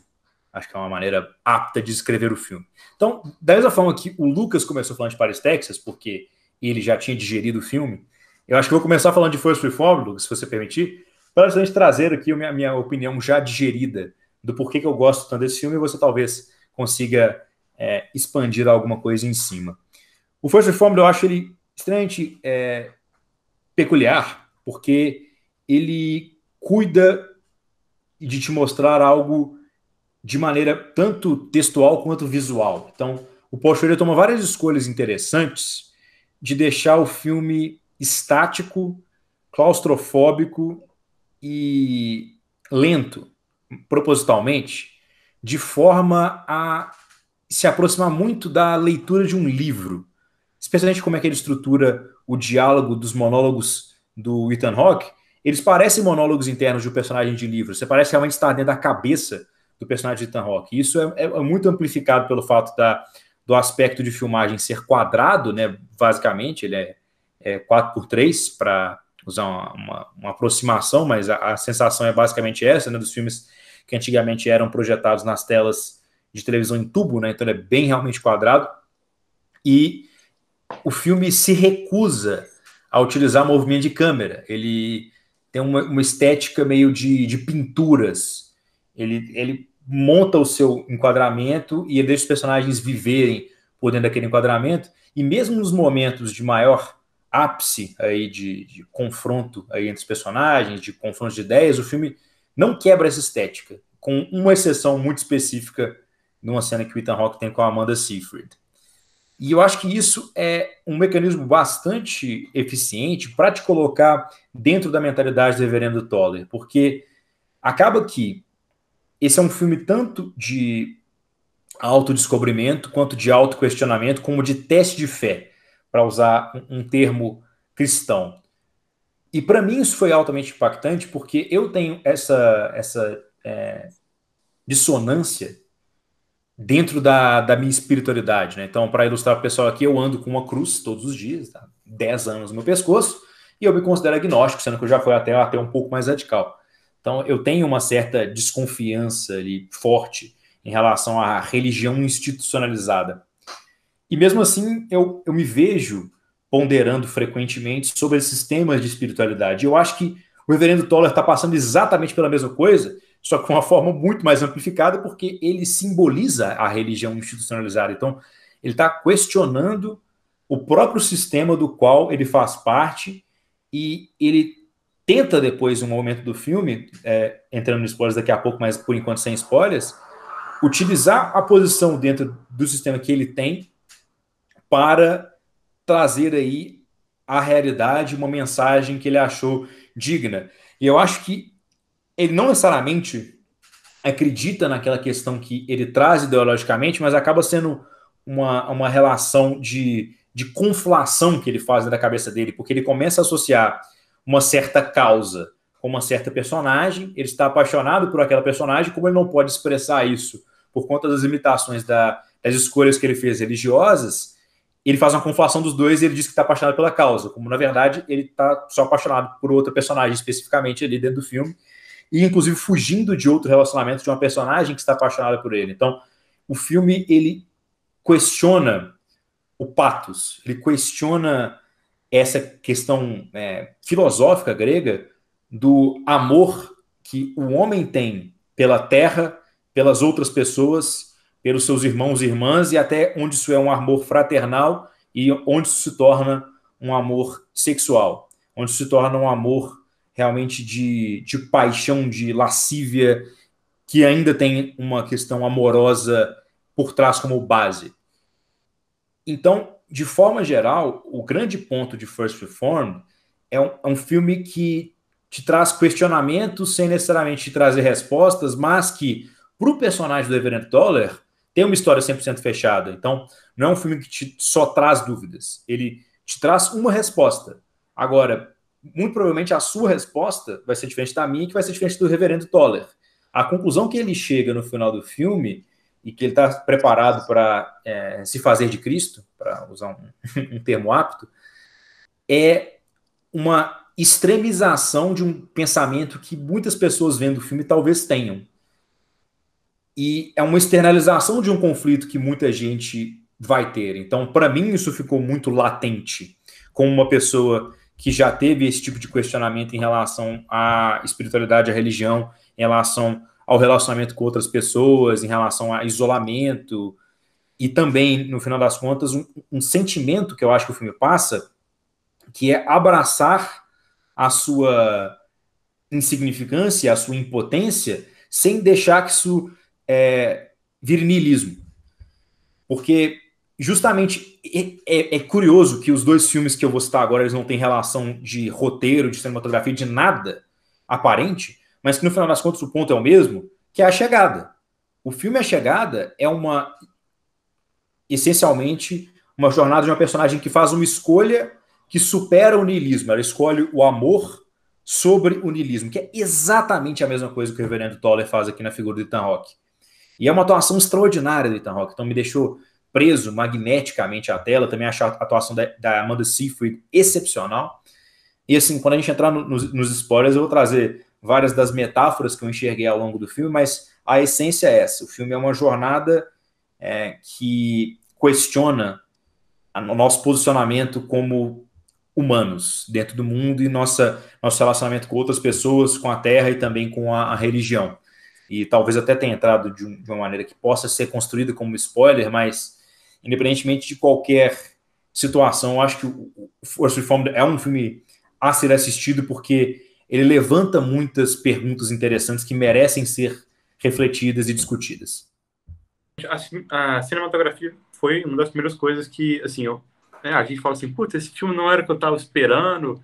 Assim, eu achei engraçado, porque foi um dos primeiros filmes que eu parei para falar assim, você teve algum filme que eu não estava esperando a cinematografia ser de um jeito e ela foi? Foi o First Reform.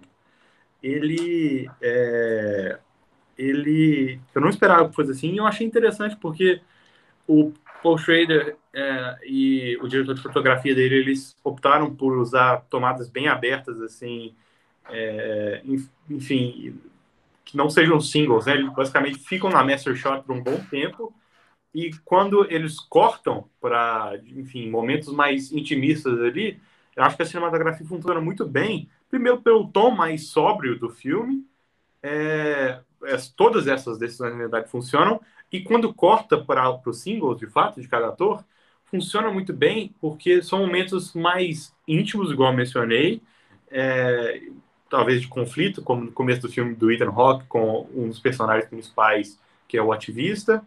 É, ele, ele, eles usam, parece que, lentes mais amplas, assim, então a percepção, o Roger Dickens até falou isso, é muito interessante, a percepção é, psicológica mesmo que você tem é de que você está lá. A, quando você bota alguém, assim como aí, os irmãos Coen, assim como os irmãos Coen filmam é, de dentro do espaço dos personagens, os diálogos, usam muito singles em cada take, em cada nítida cena, é, eles, eles usam também wide lenses, né, que basicamente dão mais percepção e que exageram o movimento, que, enfim, parece que você de fato está lá na cara desses personagens. Inclusive a chegada faz exatamente a mesma coisa, que é a, a técnica de filmagem que o Bradford Young, que é um grande admirador do Roger Dickens, que é um colaborador frequente tanto do Denis Villeneuve quanto dos irmãos Coen, faz. Então ele, ele tem um making off interessante e ele tá, tipo assim, literalmente a 30 centímetros da cara da Amy Adams com uma área gigante, assim, é muito bom. É...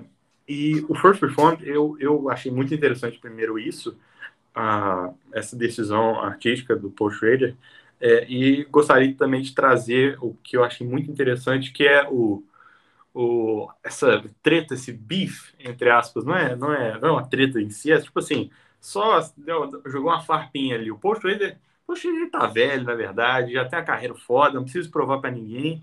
E eu acho engraçado que tem uma, uma palestra dele, uma masterclass no BAFTA, inclusive você que é fã de cinema e quer mais aprender sobre direção, enfim, roteiro, o BAFTA é um canal incrível, porque eles fazem basicamente assim, estudo de casos com gente grande. Tem Spike Lee, tem Afonso Cuarón, tem Paul Schrader, tem, enfim, os Cambau 4. Tem Brad Bird, é, mas o Paul Schrader dá uma masterclass de, de roteiro. E, inclusive, só para constar que o, o Vin Wenders ganhou o prêmio de melhor diretor no Paris, Texas, no BAFTA. Foi? Eu não, uhum. não tinha visto essa, só lembrava do Palmo de Ouro. Mas. Ganhou melhor é, direção e melhor roteiro adaptado. Sim, e bacana demais, não sabia dessa, mas o, o, o, o Paul Schrader, ele fala, ele basicamente fala o seguinte, que ele dá uma aula é, para né, alunos de todas as idades, uma faculdade é, não lembro onde que é, enfim, o curso, mas ele dá essa aula, ele gosta de pegar um grupo bem heterogêneo, assim, de pessoas, e a descrição do Paul Schrader é muito interessante ver a perspectiva dele do que é o business de ser é, roteirista e de Hollywood em geral, porque ele fala assim, nós estamos no, no business da roupa suja, a gente vem lavar roupa suja aqui, a gente vem falar sobre os nossos próprios demônios, é, e se você tem algum problema com isso, essa indústria não é para você. É, porque ele, nessa aula dele, o que, que ele faz? Ele pega é, os alunos e é quase como uma terapia de grupo, como ele mesmo falou. Ele pega e cada um tem que trazer um problema. Por exemplo, o que, que eles estão batalhando naquele período da vida. Ele fala assim, tem alguns clichês. Tem a pessoa que tem problema com peso, tem a pessoa que não se sai do armário ainda para a família, tem, é, enfim, tem alguns clichês quando você vai fazendo isso várias você vai percebendo, mas é interessante porque cada um dá o seu problema e ele basicamente fala assim, agora é, vocês vão, né, tem que estar dispostos a estarem abertos, que a gente vai discutir sobre esses problemas e a partir dele a gente vai, de fato, escrever um roteiro. Porque como que funciona? Eu achei muito interessante isso. É, o Paul Schrader, ele fala ele falou do, do Robert McKee, que é, ele até fala, tipo assim, ele nem sabe direito qual é o nome dele. Ele fala assim, qual é o nome daquele cara? É, é Bob McKee? Como é que é o nome dele? É, então, esse, esse, cara que fala que é primeiro ato, segundo ato, terceiro ato, ele fala, ele simplifica assim, mas não é assim que funciona. Esse, nas palavras dele, é, esse cara não fez, tipo assim, bem nenhum. é, e ele explica qual que é o processo dele. E ele é até bem despretensioso, porque ele não fala assim, esse é o processo e tal. Ele fala, esse é o meu processo, assim funciona, eu tô te passando, ele tem valor porque funciona para mim, se tiver processo, ótimo. Se não tiver, acho o seu. É, mas o processo dele qual é? É interessantíssimo. Ele fala, ele pega um problema e através desse problema ele adapta, ou melhor, é, basicamente destila esse problema através de uma metáfora. Ou seja, eu tenho um problema.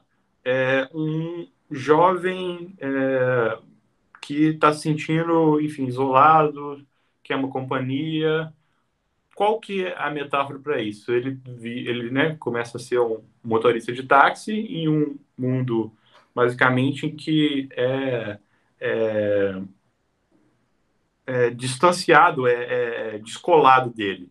Tem até uma, uma, um que ele cita com mais profundidade, que é o Light Sleeper, que parece um filme interessante que eu não vi ainda, mas que é basicamente a história de um traficante que assim que o chefe dele fala que ele vai, né, vai jogar a toalha, vai desistir, é, ele começa a reconsiderar a, a, a, vida dele, enfim. E o Paul Schrader disse que ele, quando ele fez 40 anos, ele falou assim, acho que eu vou fazer um filme sobre né, midlife, eu já estou na idade do 40 anos aqui, quero fazer um filme sobre a minha idade, estou pensando na minha história, reconsiderando as coisas e tal e ele só não tinha metáfora ainda. E ele esperou muito tempo, não veio, até que é, ele, assim, a metáfora cansou de esperar, de acordo com ele, veio até ele, que foi tipo assim: é, a metáfora é, nesse caso, é, um cara né, que tomou decisões durante a vida, no caso, mais radicais, já que ele estava num negócio tão perigoso, e assim que ele chega num ponto decisivo em que o chefe dele basicamente fala que vai sair, ou nesse caso você atinge a, a idade, assim, uma meia-idade, no caso dele, ele começa a reconsiderar as escolhas dele, que é o que o Schrader fez quando ele atingiu a meia-idade e que o personagem faz pela circunstância que é basicamente a metáfora para se atingir essa meia-idade.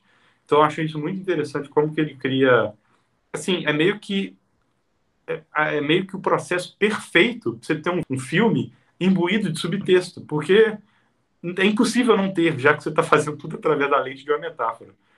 É, eu achei assim brilhante a, o, o processo dele, porque é bem criativo, ajuda a ter ideias interessantes, porque você já sabe o que você vai explorar dentro de um, de um tema, e se você tem a metáfora, você sabe qual, qual que vai ser basicamente o escopo do filme que você vai fazer. O traficante de drogas? Tá. O que esse traficante de drogas pode fazer, já que o problema que eu estou querendo tratar dentro dessa metáfora é esse? Então, é, é brilhante e por isso né, que é, é a indústria da roupa suja, de acordo com ele. É, ele, ele... Que entra bem naquilo que a gente já discutiu do, do Renoir, de pintar a mesma árvore. Exato, né? exato. É, e o Paul Schrader também, ele teve uma conversa parece com o Sean Baker no, sobre o First, não, mentira, sobre o Florida Project, no, no podcast do Directors Guild, que é aquele que eu te passei, Pedro. Uhum. É, que é assim, eu não sei como que tem, tem algumas coisas que entram no nível, eu não sei como isso é de graça, porque tipo assim, são dois mestres, né? Tem Denis Villeneuve, Ryan Johnson, tem Greta Gerwig, Ryan Johnson, tem porrada de gente boa, tem todo mundo de Ryan Johnson. É... tem o Edgar Wright também. Tem Ryan Johnson e Ryan Johnson, mas o Ryan Johnson não podcast sozinho. É... Se o Ryan Johnson fizer um podcast sobre o Ryan Johnson, o nome do podcast vai ser Johnson Johnson, fica o questionamento. Nossa. Pior que a piada foi, foi porra. Mas enfim. é, mas o Paul Schrader parece que fez um com, com o Sean Baker, que é o diretor da Ford Project, que é um bom filme, só que o Pedro tá errado e não gosta. É, é que eu, na, nessa questão, para entrar num ponto que, é, que eu acho que é importante citar, geralmente nesses filmes que são estudos de personagem, que são filmes que não são plot heavy, como o próprio Lucas elucidou, eu tenho que me conectar muito com a temática do filme para gostar do filme. Então, geralmente, ou eu não gosto, para não dizer odeio, né? Mas geralmente eu odeio só filmes que eu, que eu é, desgosto estilisticamente. É, ou então que são realmente executados de forma muito porca, né? Igual o, o tradutor, por exemplo é, ou alguns outros quadrões suicidas, etc. Mas enfim, outro ponto. Mas quando eu conecto com a mensagem que está sendo passada, aí eu amo, que é igual o caso do, do First Reformed, é igual o caso do Marriage Story. Então acaba que isso é mais culpa minha do que do filme, tá? Para não usar uma, um clichê do não é você, sou eu, mas nesse caso eu vou deixar para esses filmes que não, não são eles, sou eu. Interessante você falar isso, porque faz todo sentido, na verdade, porque se a gente pegar os filmes, é, em maioria aclamados, que você falou que não gosta, como Motor Indomável, Taxi Driver e, e o Florida Project, que eu também mencionar, basicamente são os estudos, são, tipo assim, uhum. pedaços de, de uma vida, né? São estudos de personagens. É, Slice of Life. É, o, o, eu não tava querendo usar a expressão em inglês para não parecer mais babaca. Mas. já era, já era. Desiste. É. Eu tava tentando usar implicar e não existia a palavra, já desisti. Depois de oito episódios, essa, essa forma já pegou já. Mas é, é interessante, porque nessa conversa do, do podcast do DJ, é, o. Post... mais uma vez? Tranquilo. Você gosta do, do Jobs, do Michael Fassbender? Hum, do Steve Jobs, né? Jobs é com Ashton Kutcher. Isso, isso. Steve Jobs. Não vi ainda. Tô querendo muito ver. Que ele eu gosto muito, por exemplo. É uma, é uma situação que eu me identifico.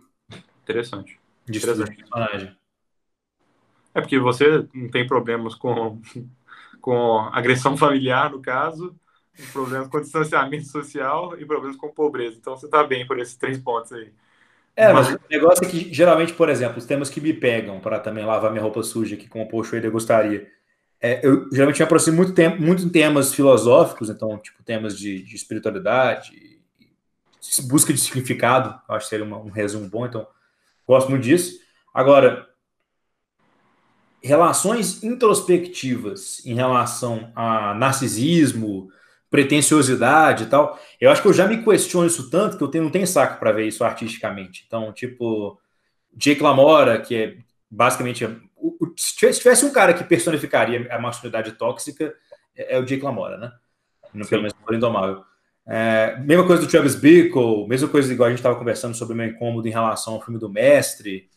E, e na, na, questão do Florida Project, é outra ponta diferente, que eu acho uma, uma, uma, desestrutura, uma desestruturação tamanha dentro da, da existência da personagem. Agora deu muito calma. Uma desestruturação tamanha dentro da existência da personagem que eu, não tendo esse contexto, não consigo identificar em nada. Mesma coisa do Moonlight. Eu estou muito longe do contexto cultural, do contexto étnico, do contexto social e psicológico para me conectar. Que não é o caso do Jobs, por exemplo, Steve Jobs, que eu também tenho uma empresa, todo mundo tem conflitos familiares, etc. Tal, o cara tá na, ele tem um nível a mais acima disso, né? O cara realmente, né? Tiltado, para usar um termo aí que meus amigos gostam.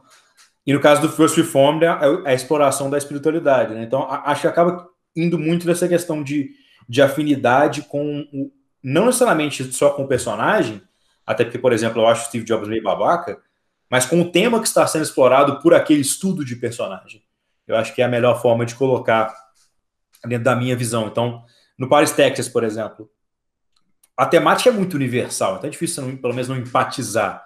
No Marriage Story também. Agora, eu gosto mais do Marriage Story a princípio do que do Paris, Texas.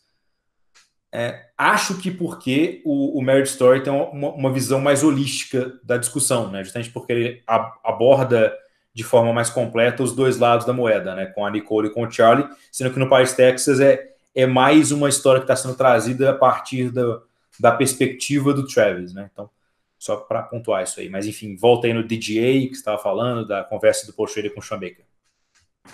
Bom, a conversa deles, o, assim, falando também mais sobre a perspectiva de screenwriting do, do Paul Schrader, é que o Paul Schrader fala sobre o Florida Project, e o Florida Project, ele é um estúdio de personagem, de novo, ele descreve, parece que o Florida Project como um filme de um ato, né? Que ele, uhum. ele, tá, ele, na verdade, falou que o Florida Project se encaixava em uma moda que ele estava vendo, que era de filmes de um ato.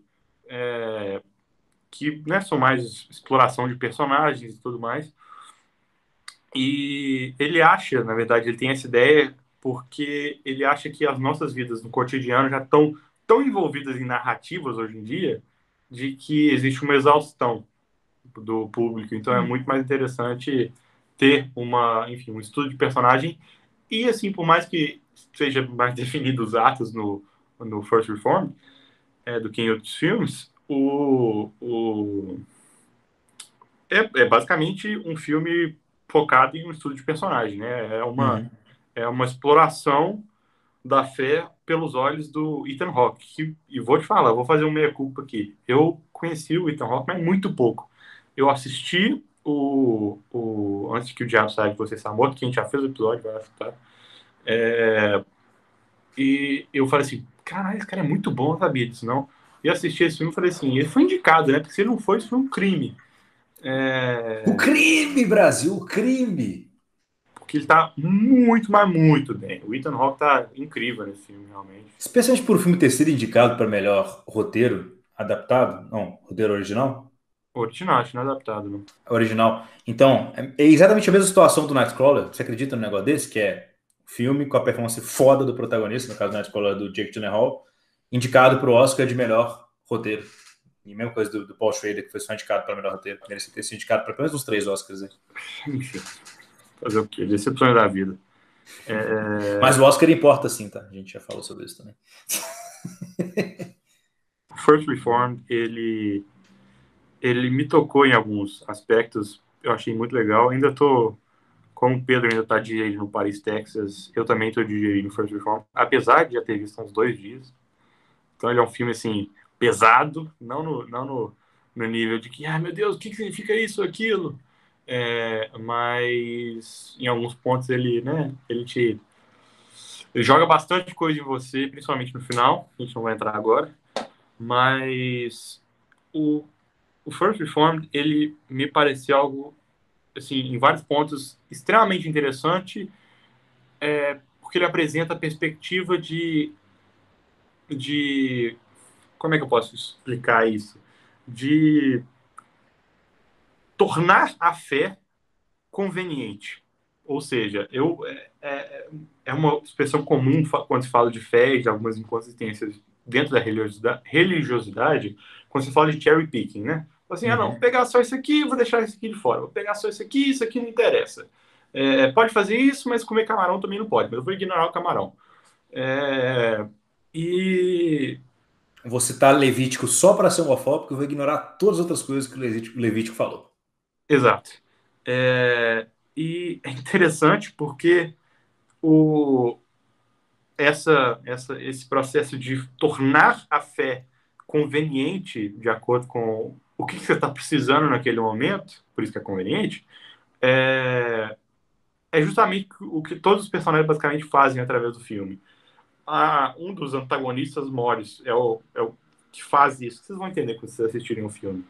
Faz isso é, quando ele é, justifica, ou pelo menos auto-justifica, o dano que ele está causando a outras pessoas. É o que o Ethan Hawke faz para abraçar uma causa polêmica no filme é o que o pastor, basicamente chefe da, da, da igreja, é, fala quando ele, de novo, quer justificar, mas pelo não múltiplo. Isso não faz sentido, mas se você olhar por esse, por esse trecho aqui, faz. Então eu tô certo de fazer isso, ou pelo menos eu não tô errado. Enfim, eu não achei o mundo. What I told you was true from a certain point of view. Exato. É, e eu acho, eu acho uma exploração muito interessante disso. Eu acho, se você se você está preocupado com a quarentena e com o futuro do planeta e esse calor e aquecimento global, não sei se é o filme para você ver agora não, apesar de ser muito bom. Apesar de ser um excelente filme, eu, eu fiquei meio tiltado para usar uma expressão já mencionada aqui por Pedro Tem Santana. Termo técnico, termo técnico. Exato. É, mas ele, ele, o First Reformed, ele trabalha muito bem é, esses temas de, enfim, subjetividade e de, enfim, é, o Paul Schrader talvez ele seja uma pessoa religiosa e esteja usando essa metáfora. Assim, isso eu tenho certeza absoluta. Só pelo fato do envolvimento que ele tem no Martin Scorsese, e toda a mensagem do Martin Scorsese é culpa católica, basicamente. Então, isso eu suspeito fortemente que seja o caso. Mas o First Reformed, ele é um um filme, de novo, que explora muito bem os temas é, da religiosidade e autocrítica e crítica, enfim, de paradigmas que são jogados na vida das pessoas por certos dogmas das religiões, enfim, de cada um. É, mas ele, ele, ele é um filme que assim vale muito a pena ser visto. É um filme que vai vai, acho que tem espaço para crescer, assim como parece ter em você. E acho interessante a gente entrar agora nas, nas nuances da questão dos spoilers. Manda bala. Eu acho que o Ethan Rock morre no final, não, mentira. É, o... Só spoiler. É, o Ethan Rock. É um fake spoiler, ou, seria, ou será que não? É, o, o, a questão do Ethan Rock no, no filme, eu, eu nem enxerguei interessante você falar isso. Eu, eu, eu vi uma certa, enfim, pelo fato do personagem dele estar tão distanciado de tudo, assim como o Travis Bickle, enfim, outras pessoas só que num, num nível a menos, é, porque é, é, meio que interessante, né? Se, se, você for fazer um paralelo com o Taxi Driver, não está muito longe, não. Não, não. É, ele é um cara, de novo, altamente, assim, dentro, dentro da, da sociedade ali, ele está absolutamente marginalizado, não na questão social, como o Travis Bickle, que é um outcast mesmo, mas na questão pessoal, ele está né, longe de tudo e todos. É, para usar o quadro lá de, de Allegiances, né? O Travis Bickle, eles são a, mesma pessoa, só que o, o Reverendo Toller é lawful e o Travis Bickle é chaotic. Sim, sim. E ele é lawful até quase o ponto que ele vira o Travis Bickle e se torna um terrorista. Uhum. É, e eu acho interessante porque eu nem tinha visto como ele, com a quedinha na Amanda Seyfried e um, enfim, um paixão ali por estar necessitando de conexão nessa, uhum. enfim, no momento em que ele estava, enfim, à beira do colapso ali. E eu enxergo basicamente o final do filme justamente assim, porque eu vi é, essa, essa tragédia, entre aspas, por, né, não foi uma tragédia, porque a tragédia de fato seria ele explodir todo mundo na igreja. Mas é interessante porque quando ela chega, ele é como se ele estivesse tentando se agarrar a qualquer outra coisa. É, tipo assim, eu, eu vou explodir essa igreja, eu tô convicto disso, porque algo precisa ser feito em relação ao mal do mundo. Alguém tem que matar o político, ou, enfim, proteger a criança do prostíbulo igual no Taxi Driver. Eu, nesse caso, alguém tem que mandar uma mensagem, alguém tem que vir balançar as estruturas, talvez na cabeça dele, provavelmente, como Jesus fez, é, ser esse máximo. Esse é lotado de metáforas de Jesus, inclusive, né, o, mas eu acho que uma metáfora mais é, impactante até é que o reverendo Toller, na verdade, ele é o José, não ele não é o Jesus. Hum, interessante. É, mas eu, eu vi essa cena. Eu vou entrar nisso daqui a pouco, só para tentar ansioso, hein? Segura segura a ansiedade. Eu acho interessante isso porque ele. De novo, ele tá tentando, ele tá quase caindo e tentando se agarrar em algum galho. Ele ia se tornar um mártir na cabeça dele, ele ia ser só um terrorista para outras pessoas. É, mas a Amanda Seyfried aparece no filme. Eu sou péssimo com o nome, então eu esqueci o nome dela. Mas. Da personagem aparece. você fala? Pior que eu acho que eu não sei também, não. Só lembro do Reverendo Toller, eu achei marcante. Mas ela aparece e ele fala: Fudeu, não, não posso mais realizar meu plano, meu, master plan agora para ir embora desse planeta em grande estilo. Hum. é... Um chute para você, qual é o nome da, da Amanda Seyfried, só para constar. Mary. Tadã! né? Enfim. Oh, aqui, ó. é, meio demais, né, Ponte Feira? Excedeu, é... excedeu. É... Eles iam ter um filho depois. A continuação, eles vão ter um filme chamado Lord. Vai ser Shepard, ele vai ser o, o pastor de todos. Pois é, mas ele. Mas é, só para entrar na metáfora do José. Claro, claro. José e Maria, bebê que já existia lá, criatura que vai ser criada pelo, pelo pai e tal. José, dentro do núcleo bíblico, é o cara mais cético de todos, apesar dele ser o cara que abraça o ponto mais absurdo de todos também, que é o fato da, da Maria estar tá grávida por um, um, um, bebê aí divino. E também o José é o amigo dos animais, é o, o pastor. Então, o José é a figura é, na Bíblia mais próxima de um, um sentimento de ambientalismo, né? afinal, o cara era literalmente um pastor. E também é um cara que é, constrói coisas, né? afinal, ele também é um carpinteiro. E aí ele tem esse relacionamento com a Maria e vai ser o pai da, da pai do Senhor, né? basicamente. O que também é uma escolha muito interessante. Essa eu acho que é menos na cara. De seria muito fácil o, o Paul Schrader fazer esse filme utilizando como é, frame a Igreja Católica, porque o, em todo o vocabulário da Igreja Católica, você tem o, a questão do pai, né? Que é o padre, na verdade, é uma, uma influência espanhola sobre a língua portuguesa, mas em, em, quase todas as línguas, inclusive no espanhol, inclusive no inglês, é father ou pai, é, padre, que é a, a figura do, é, do, do baixo clero católico, né? E seria muito fácil ele falar que o, o reverendo é o pai, mas ele, na verdade, usa a figura do reverendo, ele nem escolhe o pastor.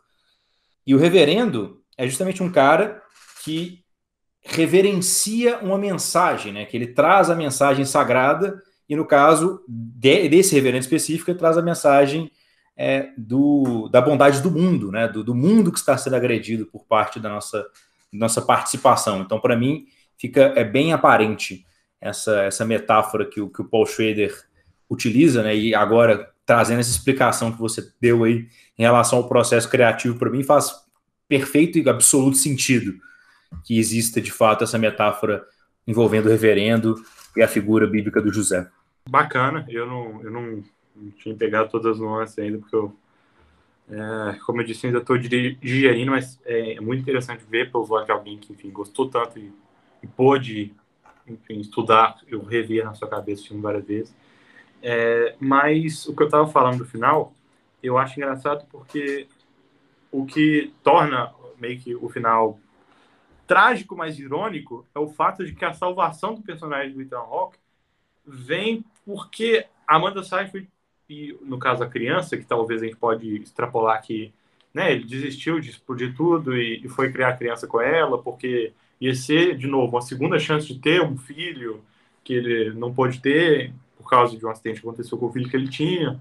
Essa é, parte é pesada pra caralho também, né? Nossa Senhora. Né. Mas é engraçado porque, assim, ele vai explodir, ela aparece, meu Deus, não posso explodir. Aí ele pega e faz um negócio que, assim, parabéns pra galera de maquiagem, inclusive, porque tá perfeito, assim, tá. Já é agoniante, mas ele, né, pra quem viu ou não viu ainda e gosta de spoiler, ele se, ele se embanha no, no arame farpado, é um negócio punk pra caralho, e depois veste a roupa por cima. É, para ir fazer a missa, meio que talvez sentindo o sofrimento sentindo o, o, o, pesar que ele não pôde ter, já que ele ia cometer um ato né, de, de, de um mártir. É, e quando ela aparece, ele está tão, enfim, desesperado por, por essa, com essa conexão de fato, é, que a primeira coisa que ele faz é, é assim, ela fala oi e ele vai e beija ela. É, e eu acho isso interessante porque ele meio que talvez tenha sido salvo, e o filme corta logo depois aí. Quando o filme cortou, eu falei assim, rapaz, será que eu gostei? É, eu, ele corta logo aí, porque, assim, a, a, a, o arco final dessa, desse desespero dele, já que ele não vai conseguir explodir a igreja agora, é, e que ele, assim, conseguiu meio que, um, por mais que ele esteja agora todo, todo se torturou, basicamente, é, ele conseguiu meio que uma saída em que ele concretizou a conexão dele com outra pessoa é, e talvez agora, a partir de agora, ele possa ter uma conexão com ela e, e viver uma vida relativamente normal ou largar a igreja, não sei. Mas fecha esse esse o ápice do personagem que ele chega no final do filme quando ele está procurando algo catártico para fazer nesse final de vida.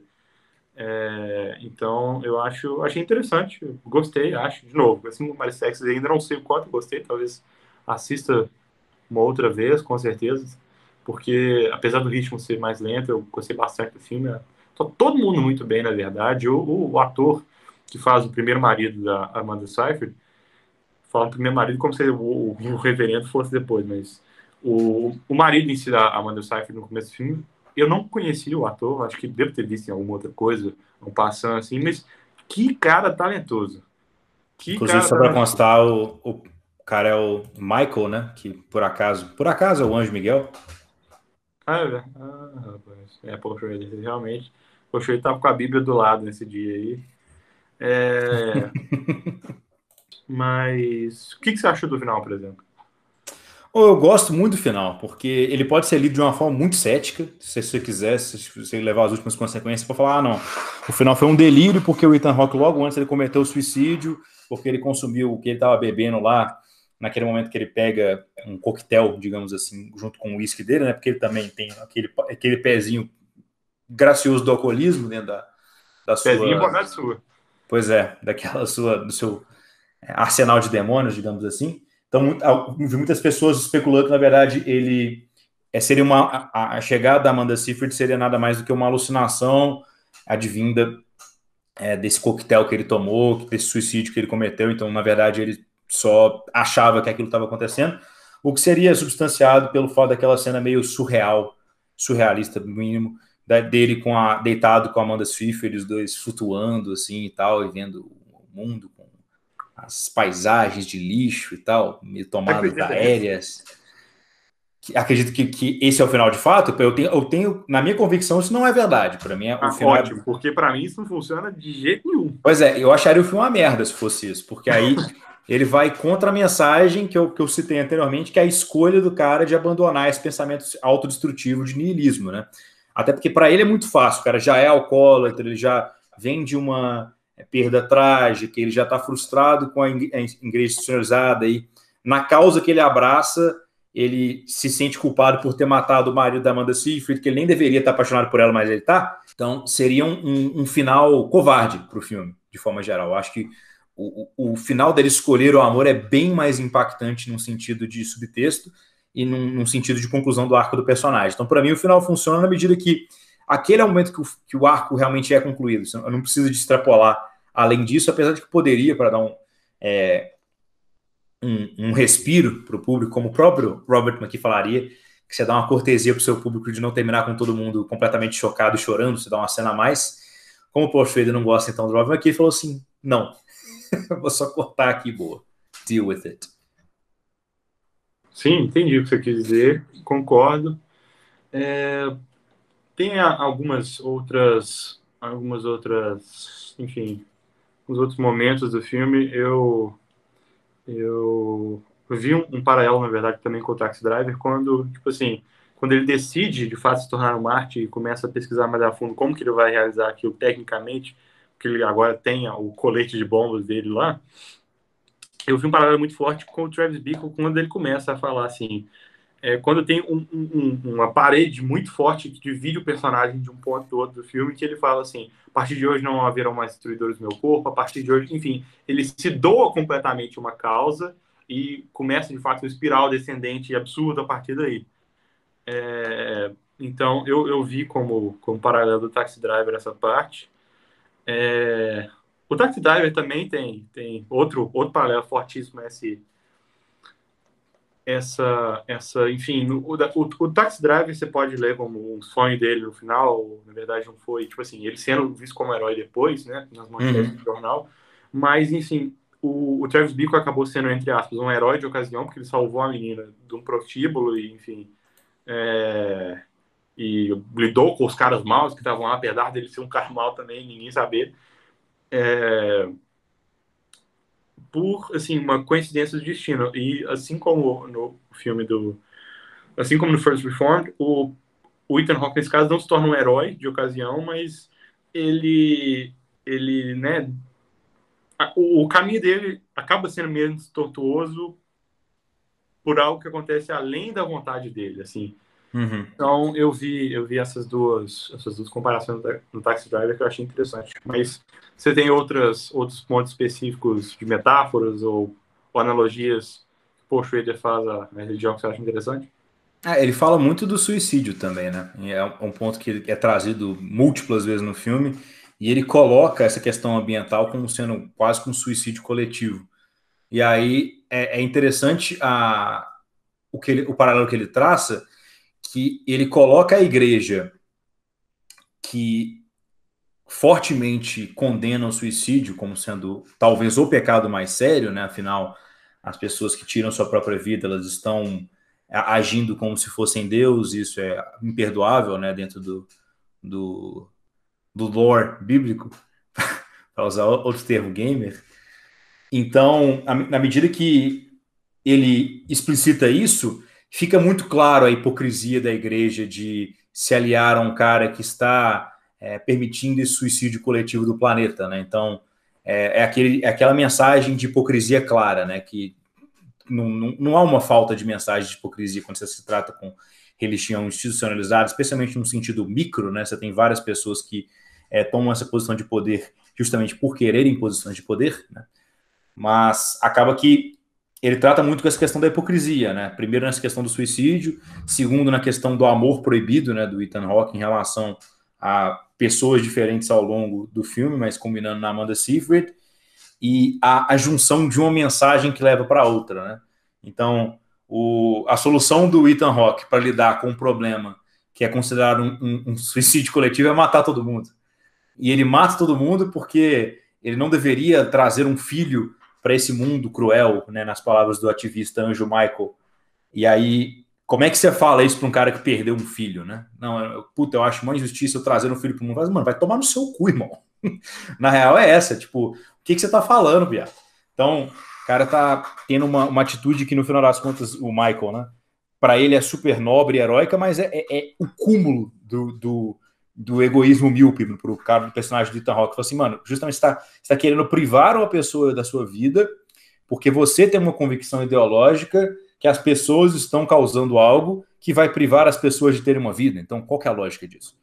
E aí o, o filme entra muito nessa discussão é, da hipocrisia e da vida como um todo, né? Até que ponto uma vida vale mais do que outra vida, até que ponto o suicídio é um pecado capital e o próprio reverendo Toller ilustra isso de formas é, diversas, né? Desde o alcoolismo dele até a autoflagelação dele, até a, ele bebendo um coquetel de suicídio, até ele ser um, um, terrorista com um colete suicida. Então, esse tema do suicídio ele está costurado ao longo de toda a obra e deixa a mensagem de esperança no final, para mim, ainda mais impactante, na medida que por toda essa espiral que ele passou e por todos esses pensamentos violentos que ele teve, o, o que prevaleceu no final das contas foi o, o amor, né? Foi a vontade dele de reconstruir uma situação que ele havia perdido no passado. Interessante, interessante, eu não tinha pensado nisso. Ele fuma também, não fuma? Com certeza que sim. É, porque aí é. é, é não, ele, tá, ele tá com câncer no pulmão porque ele fuma pra caralho. Mesma coisa. O cigarro também é um, um mecanismo de suicídio lento e da mesma forma que ele está poluindo o próprio corpo com o cigarro, os humanos estão poluindo a terra com os gases e com as, as substâncias tóxicas. Sim, sim. É, eu acho. Eu tinha esquecido disso, do, do rolê do câncer dele, agora que eu lembrei, inclusive, quando a gente estava nesse segundo comentando. Acho que ele tem câncer também no estômago por causa que ele tá, a quantidade que ele bebe, não é? Não? Enfim, é, não, ele está se fudendo todo por conta das ações que ele mesmo tomou. Sim. E agora você está gostando um pouco mais do filme? Tô, acho que eu tô gostando um pouco mais do filme. Mas ainda, eu acho que eu vou gostar mais dele, assim, de fato, quando eu. Quando eu. Quando eu.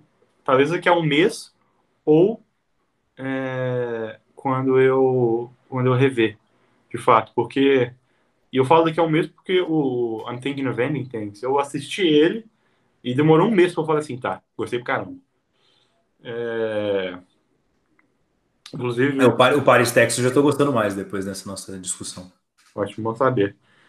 É, mas o, o First Reform, eu, assim, eu já gostei dele, eu sabia, de novo, que eu tinha gostado dele, não sabia o, o, o quanto. É, o fato de eu ter visto na legenda lá, no Coração da Escuridão, só me deixou mais confuso, na verdade, porque um alt-tab aqui. No Coração da Escuridão seria basicamente In the Heart of Darkness em inglês. Uhum. Heart of Darkness é o nome do documentário sobre o Apocalipse Now.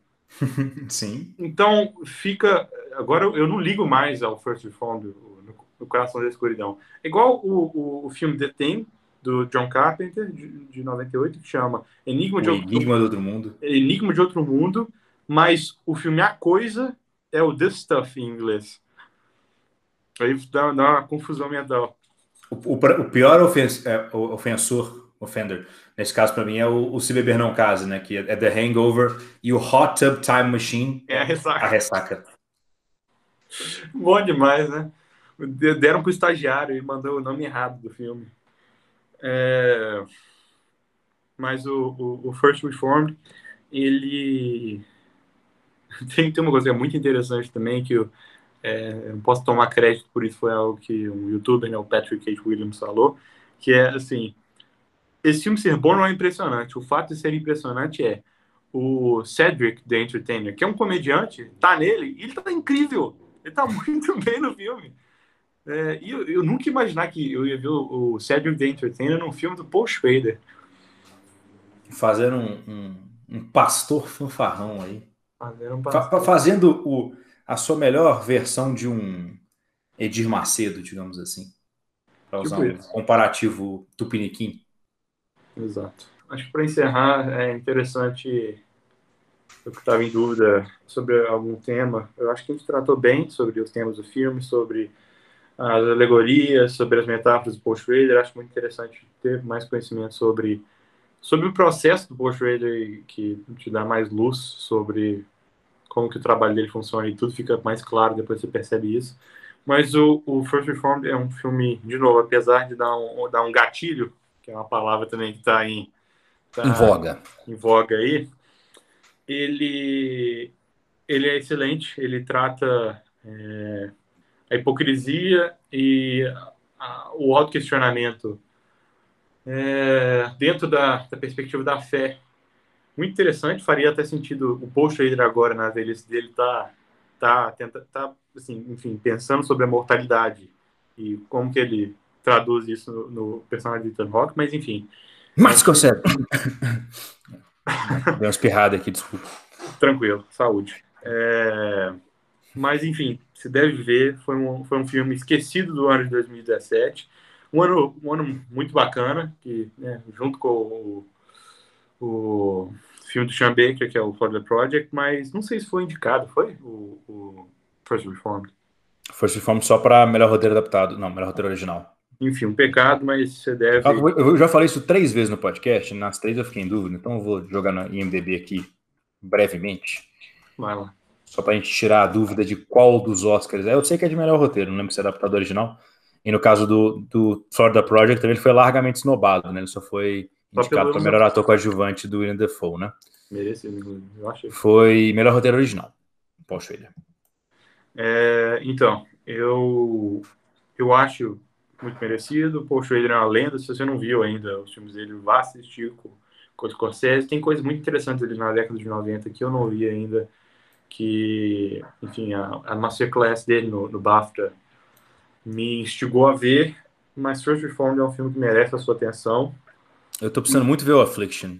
Tem alguns Sim. anos já.